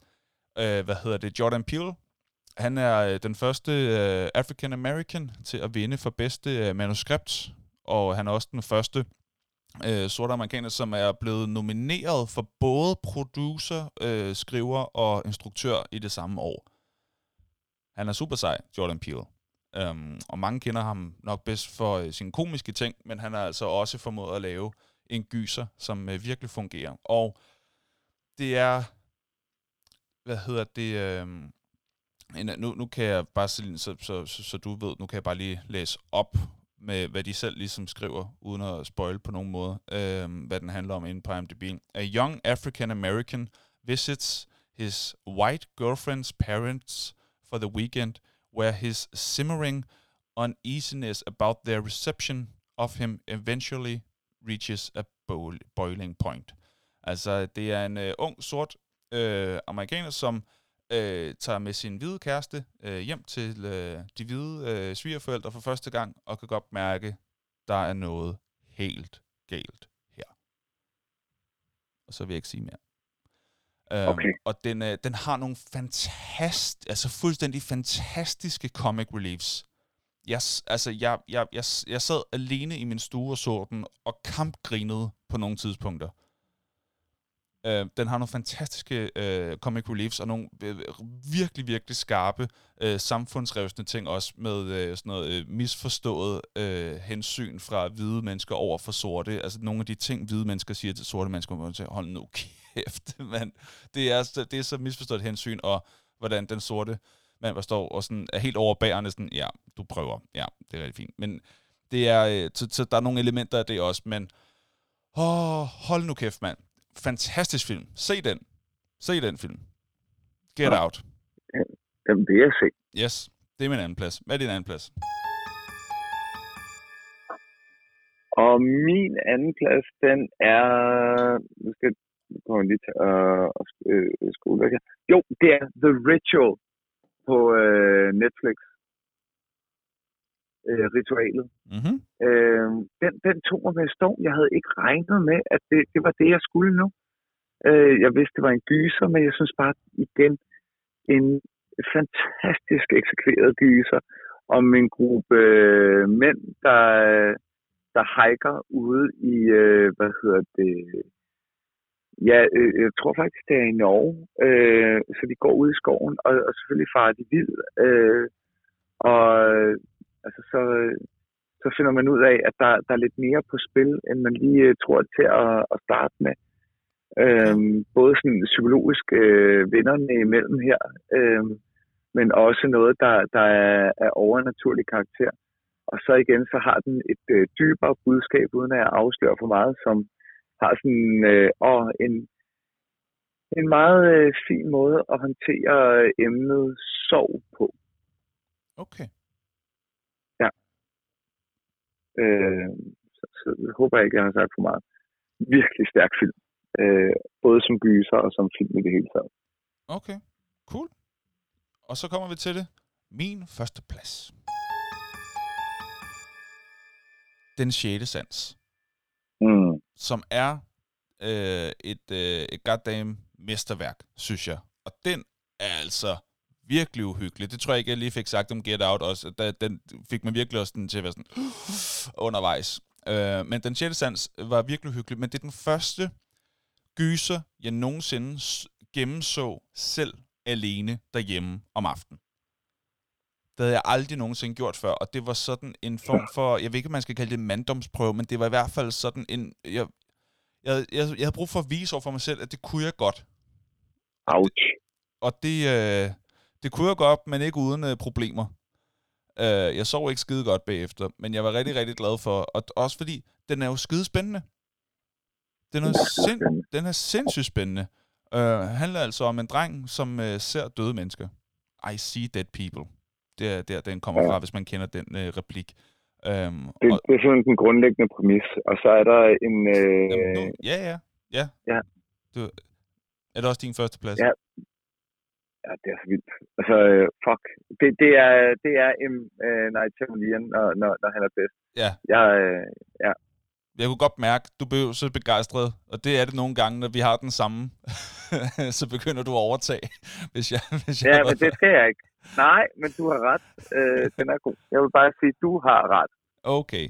Ja, okay. Så dreng, der ser døde mennesker, får hjælp af en counselor, som skal hjælpe ham med at håndtere det her. Og den har jo et af de mest legendariske plot twists i slutningen. Det er sådan en, okay, alt hænger sammen på en måde, jeg slet ikke havde gennemskuet før til allersidst. Ja. Det er fænomenal film, og rigtig ulækker til tider, og rigtig skræmmende, rigtig, rigtig skræmmende. Og ja. Men skidespændende. Rigtig god film. Og rigtig gode skuespilspræstationer også. Ja. Vil du lige selv nævne din førsteplads en gang også? Yep. Det bliver Stephen Kings It. Den, der i bogform bliver refereret til som værende det onde. Og det her, det er den originale It, som er tilbage fra 80'erne. Mm. Den har jeg set igen og igen og igen. Den har skræmt livet af mig og mine venner utallige gange. Den varede nærmest, jeg tror, et sted mellem 3 og 4 timer. Den var super lang. Og det gjorde bare, at man blev først færdig, hvis man var begyndt sådan klokken 10 om aftenen, så var man færdig først hen ad natten med at se den. Og så det var sådan et maraton, men den er faktisk spændende hele vejen igennem.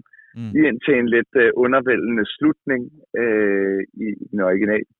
Et helt cast af skuespillere, du ikke kender, men som samlet set bare gør det super godt.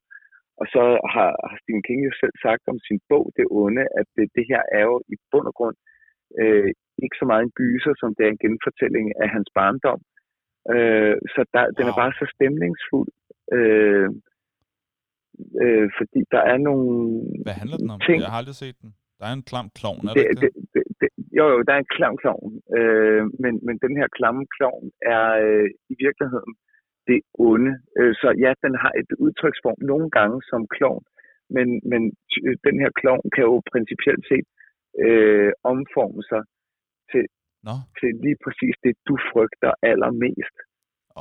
Og fordi at alle de her børn i deres barndom havde nogle ting, de gik og boksede med, om det var at være the odd one out, den tykke dreng, der blev mobbet, den, der ikke kunne blive forstået, den, der gerne ville, ham, der var sort og blev racistisk angrebet.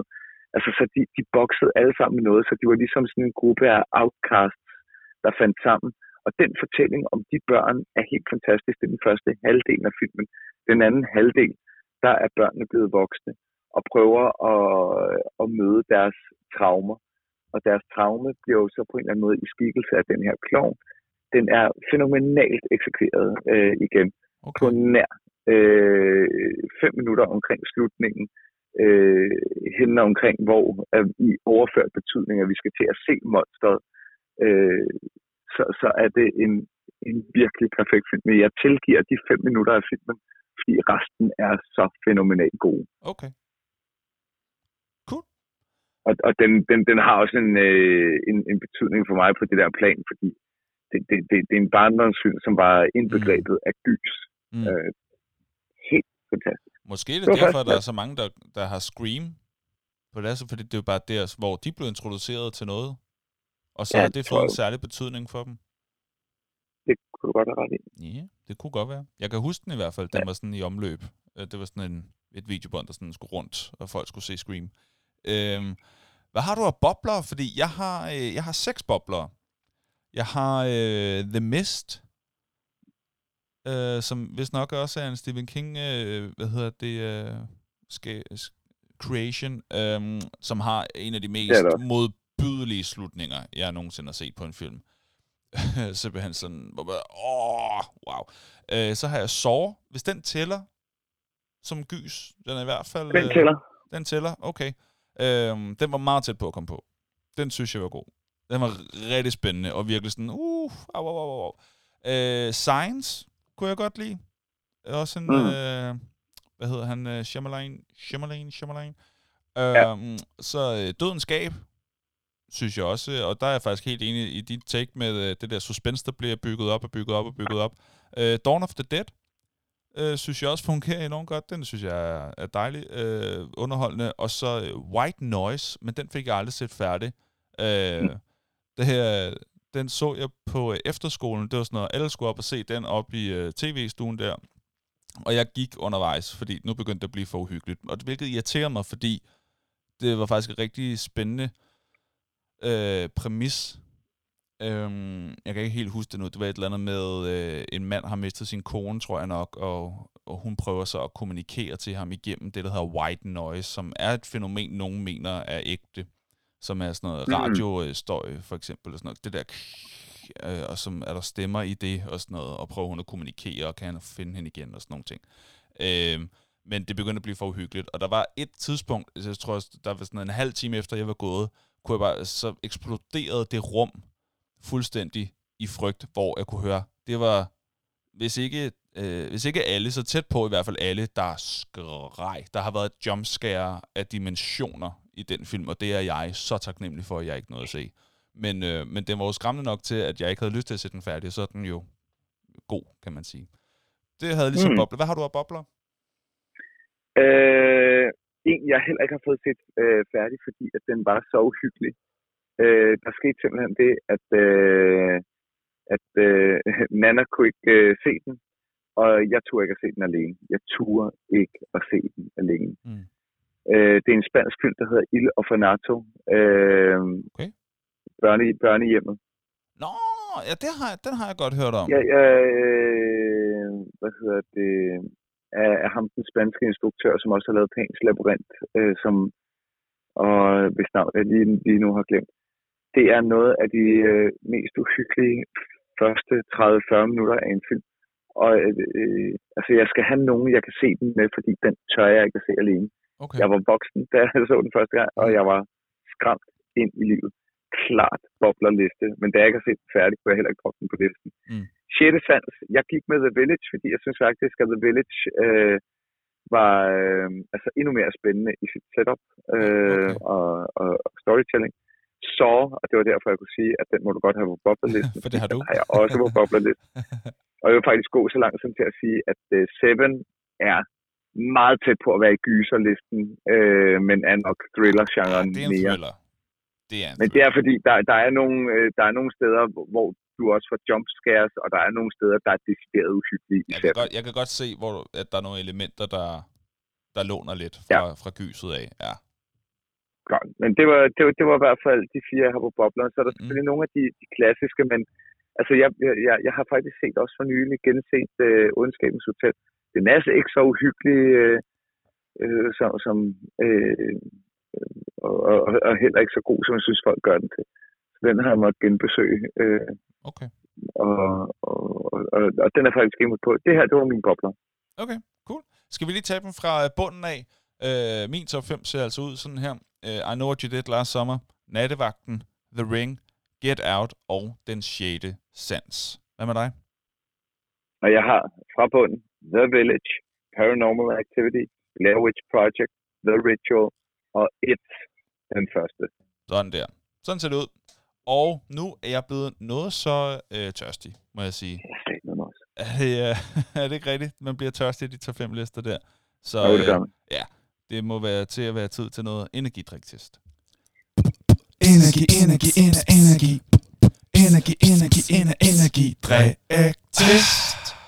Og i dag, der er det jo altså en hvid one sugar free. En af de der helt billige nogen, som man kan få. Den her kan man få i Rema. Ja.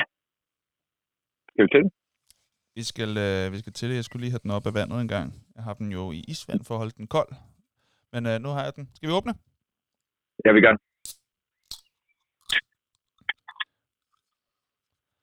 Ja. Det dufter rigtigt. Det dufter som alt det andet. Oha. Skål. Skål.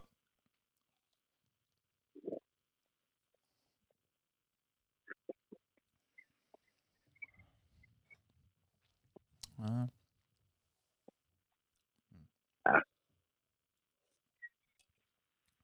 dufter som det andet. Men den vil jo gerne, altså den er jo lidt hen af Red Bullish, ja, men jeg vil bare sige, den er tættere på i sin sugar-free smag på den, som vi forbandt langt væk, nemlig Red Bull Zero. Og det synes jeg ikke. Jeg synes, den er tættere på en Red Bull Zero, end den er på en Red Bull Sugar-Free. Den er ikke helt god. Nå, ej, det synes jeg ikke, den er. Altså, fordi Red Bull Zero var altså vederstykkelig. Det synes jeg trods alt ikke, den er. Den er bare... Ej, den er god, den er. Den er ikke... Nej, den er ikke god, men altså, den er, jeg synes, den smager næsten som alt det andet. Hvor Zero, ja. Red Bull Zero havde en helt forfærdelig, helt anderledes smag. Ja. Det er måske fint, den ikke koster så meget. Det er fint, den ikke koster så meget, men der er jo alle de samme stoffer i, som i alt det andet. Mm. Så taurin og koffein, ikke? Det er ligesom det. Det er jo det. Hvad siger du til designet? Det er sådan en murstensvæg-agtig? Ja, det er, jeg vil sige, den er vel principielt set også lidt billig i designet. Den er meget billig i designet. Altså, den er jo altså, virkelig grim at kigge på. Nej, hvor det skægt. Jeg tror ikke engang, der er taurin i. Nå, det kan være, det er det, du mangler. Så det sjove er, at den er jo ikke engang, den har ikke engang det klassiske energidrikkeindhold. Og der plejer jo ellers vi at blive kærtegnet med taurin. Ja, det er den ikke. Det er bare koffein, du.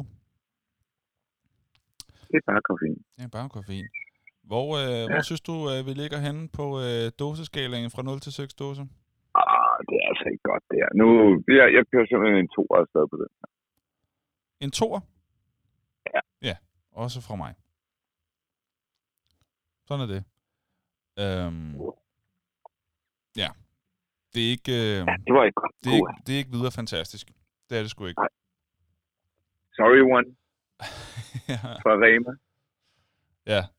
Vi har også det vi har gjort, det er, at vi har købt en bunke fra Rema af, fordi vi nogle gange skal finde dem sådan lidt i sidste øjeblik. Så bare så I ved det derude, de næste par afsnit kommer til at være nogen, man kan få i Rema, fordi vi bare lige nu står de hjemme hos os, så vi bare skal tænke fra posen i stedet for at skulle finde ud af det dagen før. Hey, hvad er forresten, hvor skal vi hen, og hvor kan man få den og alt det der.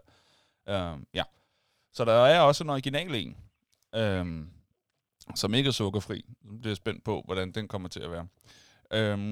Men nu er det da tid til lidt fun facts, er det ikke det? Jo. Jo, det er. Fun, fun, fun, fun, fun, fun facts. Ja, og jeg vil lige sige, jeg tænker altså, når man snakker fun facts om gyserfilm, så er der nok rimelig mange vandrehistorier. Jeg tror, der er rimelig mange rygter, som bare får det til at virke endnu federe. Sådan noget. Folk, der er døde på sættet og sådan noget. Hvor jeg tænker,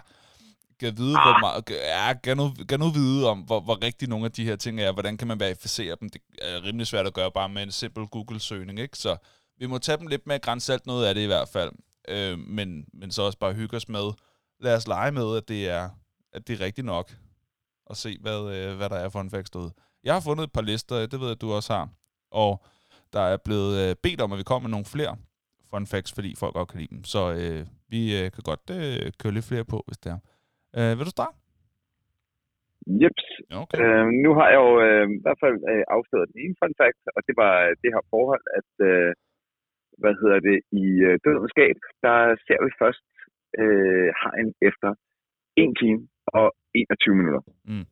Før ser vi ikke hegn. Så det var den første. Den er stærk. Den lyd kommer efter et hvert fun fact. Så har jeg en, som jeg synes er rimelig skræmmende faktisk. At en af skuespillerne fra Exorcisten, Paul Bateson, han var massemorder i virkeligheden. En massemorder, der spiller med i en gyserfilm. Det er lidt voldsomt. Jeg slog ham lige op, bare lige for at se, okay, er det bare noget, de her skriver her?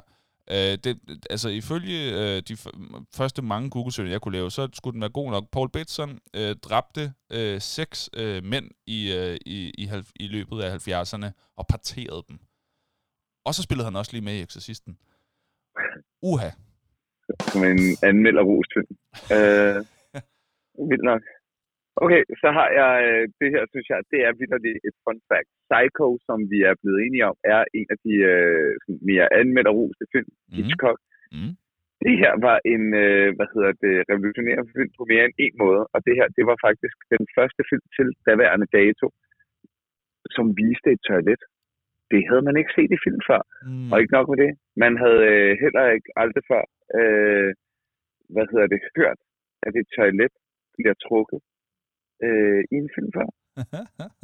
Det var simpelthen, det har været for hård kost for amerikanerne indtil, at vi tilbage i 1950 her, eller 1950'erne, og ser vi altså Psycho for første gang. Et toilet, og ikke mindst. De er skubbet til grænserne der. Ja, okay. Sjovt. Jeg er skubbet til grænserne. Okay. Ja. Sjovt. I Scream, der er, ham der Ghostface, ikke? Som er sådan morderen der. Stemmen er lavet af Roger L. Jackson. Og instruktøren, Wes Craven, han havde med vilje gemt ham her, Roger her, på sættet, igennem de første 3 originalfilm, så hans stemme ville være mere skræmmende, at de ikke vidste, hvordan manden så ud. De vidste ikke, hvem det var. Så når de tog telefonen i de her scener her, så hørte de bare den der stemme. Og ham her, Roger Jackson, han har så bare gemt sig på sættet, og så rent faktisk ringede op til telefonen, og så har de taget den, og så har han lavet sit stemmeskuespil igennem der. For at det skulle være mere nemt for skuespillerne at blive lidt mere creeped out. Er det ikke ulækkert? Ej, det er ulækkert, men på den fede måde. Jamen, det er jo det. Det fungerede jo. Ja, så det er meget sejt. Og så har jeg en her, det er, hvad der er meget sjovt, det var, at det er sådan en gammelkendt fun fact, det er, at Stephen King synes simpelthen, at The Shining, Ondskabens Hotel, er Stanley Kubrick, en af de største instruktører, med Jack Nicholson, en af de største skuespillere, at det er simpelthen bare noget lort. Mm. Stephen King var virkelig, virkelig ked af filmatiseringen af hans egen bog, og derfor er der også blevet lavet nye filmatiseringer herunder en mini-tv-serie, som jeg tror, de fleste vil sige, den var dårligere, men som ifølge Stephen King var meget mere op af, hvad han gerne ville. Han var super bange for og ked af, at Jack Nicholson allerede på det her tidspunkt var kendt fra Gøgereden, og det vil sige, at han spiller faktisk sindssygt alt for hurtigt i forhold til den snigende indflydelse stedet har på Jack Torrance, som bliver spillet af Jack Nicholson, at han er simpelthen for crazy, for hurtig. Det tager længere tid for ham, ifølge Stephen King. Så han var faktisk slet ikke glad for at have så skarpt et setup. Stanley Kubrick og Jack Nicholson, I er simpelthen ikke dygtige nok. Det er sgu meget sejt. Ja. Okay. Jeg har ikke set Poltergeist. Har du set Poltergeist? Ja, meget lang tid siden. Okay, der er åbenbart en eller anden pool-scene, hvor at en af karaktererne, ser, at at der åbenbart er et skelet ved siden af hende i poolen sammen med hende, altså som sådan læner sig sådan lidt op af hende-agtigt. Det var et ægte skelet. Mm. Det var åbenbart billigere end at lave et falsk et. Og skuespilleren fik det ikke at vide før efter scenen var optaget. Men det var et efter sigende, og det er jo det. Jeg er enig om det er rygter og vandre står, men det skulle efter sigende være et ægte skelet. Det er kraftigt ulækkert. Ja, det må jeg give dig. Så har jeg og det er sådan lidt urban legend-agtigt, det er, at Steven Spielberg, han faktisk troede, at hans DVD, som han havde liggende, Paranormal Activity, som var på min 4. plads, at den var hjemsøgt af hans egen udgave af den. Og man kan læse mere om den historie, om at han tror, at hans egen DVD, den er hjemsøgt. Det er der sådan en artikel om på nettet også. Okay. Og at han endte med at måtte smide den her DVD ud til den her film, fordi han vitterligt mente, den var hjemsøgt. Den skulle han ikke have. Okay, fair nok. Jamen altså, alle kan jo blive bange. Ja, ja, ja, men han sagde selvfølgelig, at han var virkelig glad for filmen. Han synes, det her det er en af de bedre gyserfilm, han har set. Men hvad hedder det? Jeg skulle bare ikke have den inden for dørene. Hmm. Alright. Ja. Det var, hvad jeg havde på Fun Fact, så måske skal jeg finde nogle flere til næste gang. Jeg havde også brugt en undervejs. Åh, ja. Jamen, det er jo nogle gange det, når det lige passer ind. Jeg har to mere.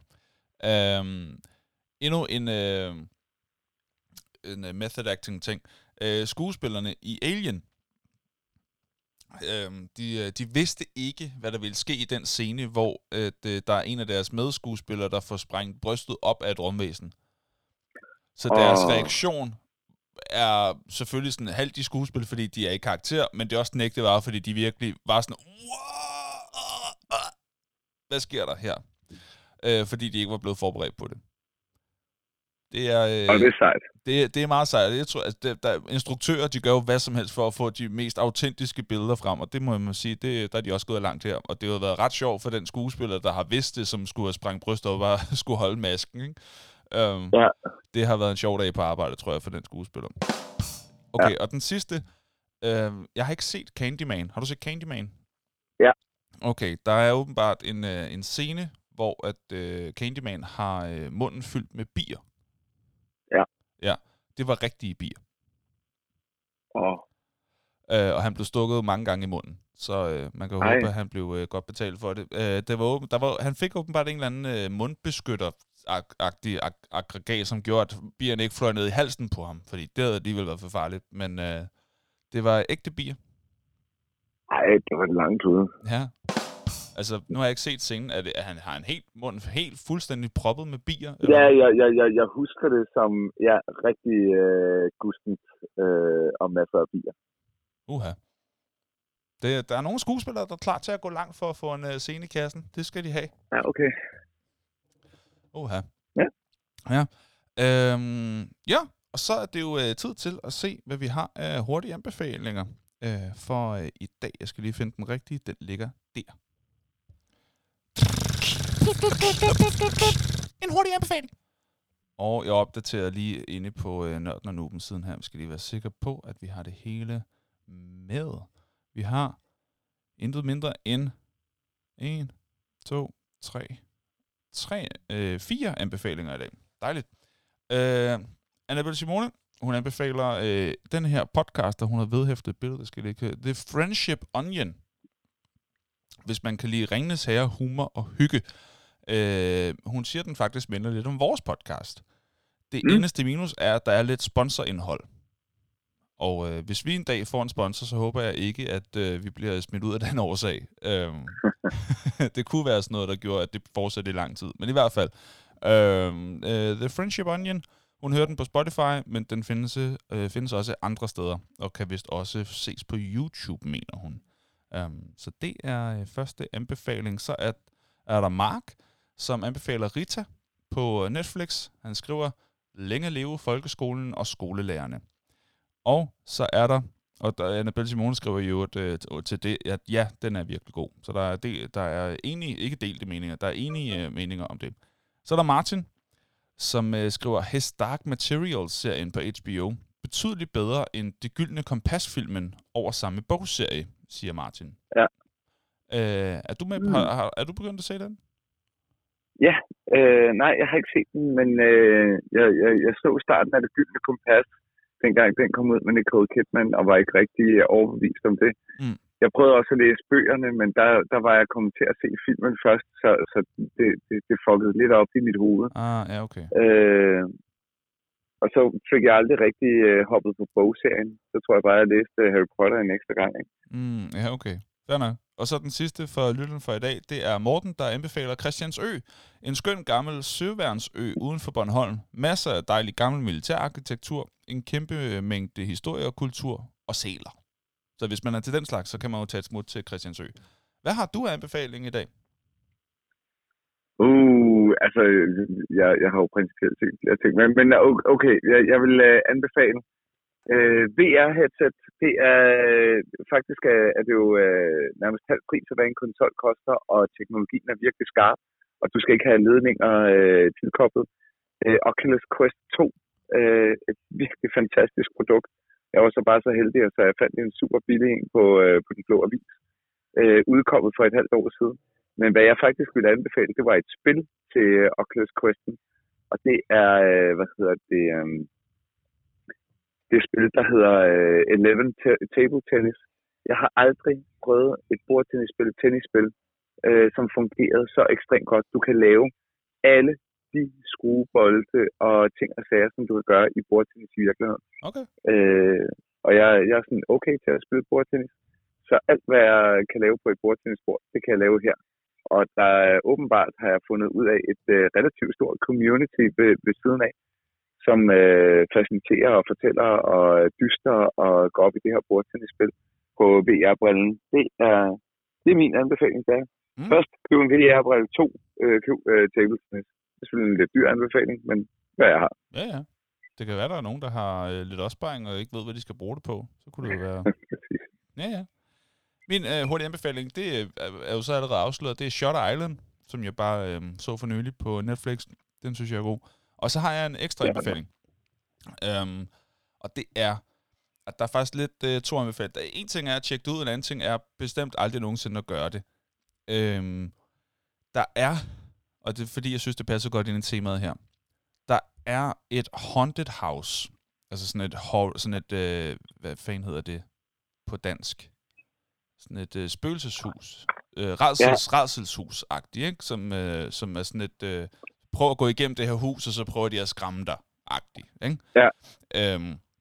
Og det kan der jo så findes i forskellige grader. Og der er et i Tennessee i USA, som tilbyder dig at betale dig $20,000, hvis du gennemfører uden at give op. Og i over 2 år er der ingen, der har gennemført. Og det, men er det fordi, man bliver skadet? Altså gør de skade på en? Yes.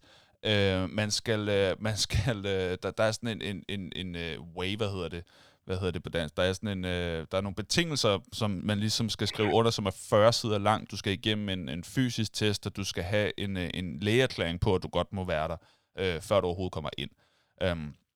Og så bliver alle gæsterne filmet, og det var fordi, jeg så en eller anden artikel om det for noget tid siden, og så blev jeg bare lige mindet om det til det her. Jeg ved ikke, om det stadig findes. Det har jeg ikke lige noget at tjekke op på. Men det her, det fandtes i hvert fald sidste år, så jeg regner med, at det stadig findes. Det var efteråret sidste år, så det er ikke engang et år siden, at jeg hørte om det. Så jeg formoder, at det stadig findes. Det hedder McCamey Manor, og det ligger lidt uden for Nashville i Tennessee. Og det, jeg så...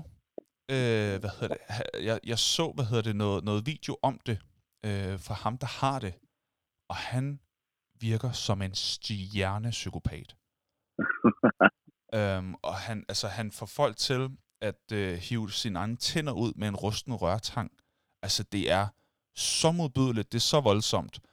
Så min anbefaling er bare, hvis man synes, så noget er spændende-agtigt, altså ud den der ekstreme ting der, så tjek det ud på YouTube. Det hedder McCamey Manor, McCamey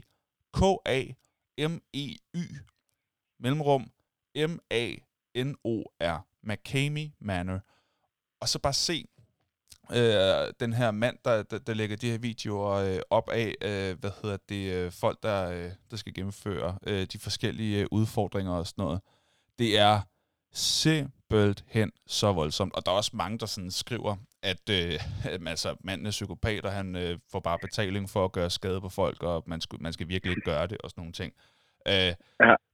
Det er sygt, hvordan han taler til de der mennesker, og de bliver filmet undervejs, og det er så modbydeligt at se på, og på sin vis også lidt fascinerende. Og måske derfor svarede jeg egentlig også lidt på, hvorfor at gyserfilm kan være interessante for folk. Fordi der er også et eller andet fascinerende i det, som skræmmer os.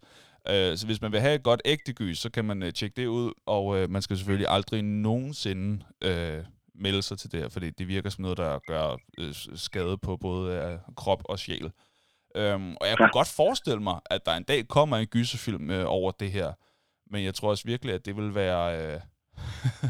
Jeg tror virkelig, det vil være guf for ham her, Ross McCamey, som han hedder, der har det. Ja, han er vanvittig. Så det var bare lige, ja, det kom jeg i tanke om i forbindelse med det her. Det kan man tjekke ud, de historier, der er om det, fordi det er, det er noget voldsomt noget. Ja, så det var det. Men nu skal vi til noget helt andet. Nu skal vi nemlig finde ud af i forhold til næste gang. Yep. Næste gang, der taler vi om det her, som vi siger lige om lidt. Ja. Altså, jeg tænker, at vi laver selvfølgelig en afstemning igen inde på siden. Har du nogle idéer til, hvad det skulle handle om næste gang? Er der noget, som det sådan er længe siden, vi har været inde på? Altså kategorier, spil. Hvornår har vi sidst snakket om et spil? Vi snakker om platformspil sidst, så det er jo ikke så længe siden. Nej, det er ikke så længe siden. Altså, der er masser af spilgenre, som jeg synes er skægge og hoppe over. Men nu har vi bare lige snakket om spil. Jeg synes jo stadigvæk, nu tabte den selvfølgelig, men jeg synes fængselsfilm er et super spændende emne. Mm. Jeg synes egentlig også noget, jeg synes, der kunne være rigtig spændende, det var tårperser, det vil sige film, som du har grædt til. Ah, ja. Det synes jeg er et spændende emne, fordi det er jo igen et emne, hvor det bliver meget sådan følelsesmæssigt berørt. Mm. Ja. Ja, der er også, så er der jo faktisk også nu, hvor vi ligesom har ramt den her genre. Der er jo altså en forskel fra gyser og så til thriller. Yes.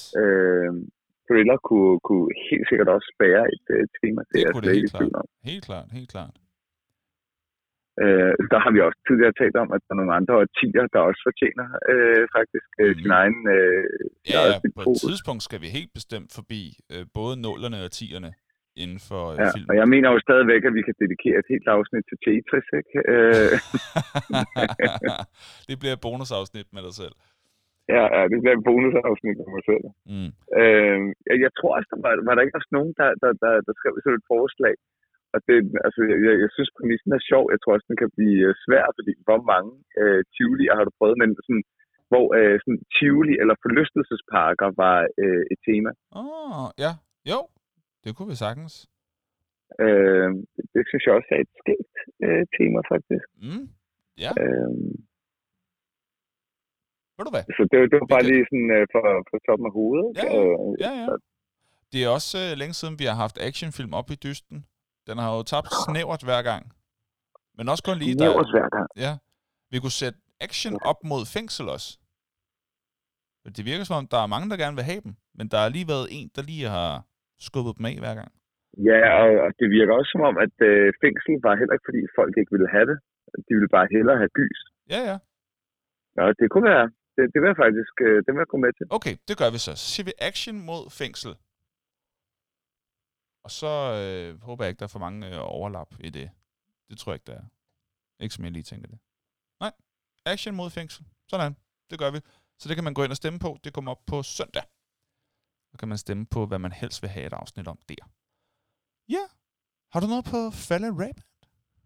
Jeg har ikke noget på Fallen Rabbit. Okay, jamen altså, så er det bare at sige tak for i dag, og tak fordi I fortsat er så engagerende, og er så meget deltagende og med, og så videre. Det er virkelig hyggeligt at lave det sammen med jer. Det er meget hyggeligere, når vi ikke bare er alene om det, men har alle jeres input med. Det er fedt. Vi håber, det er lige så hyggeligt at lytte til, som det er at lave til jer. Tak for i dag, Henrik. Tak for i dag. Hej. Hey.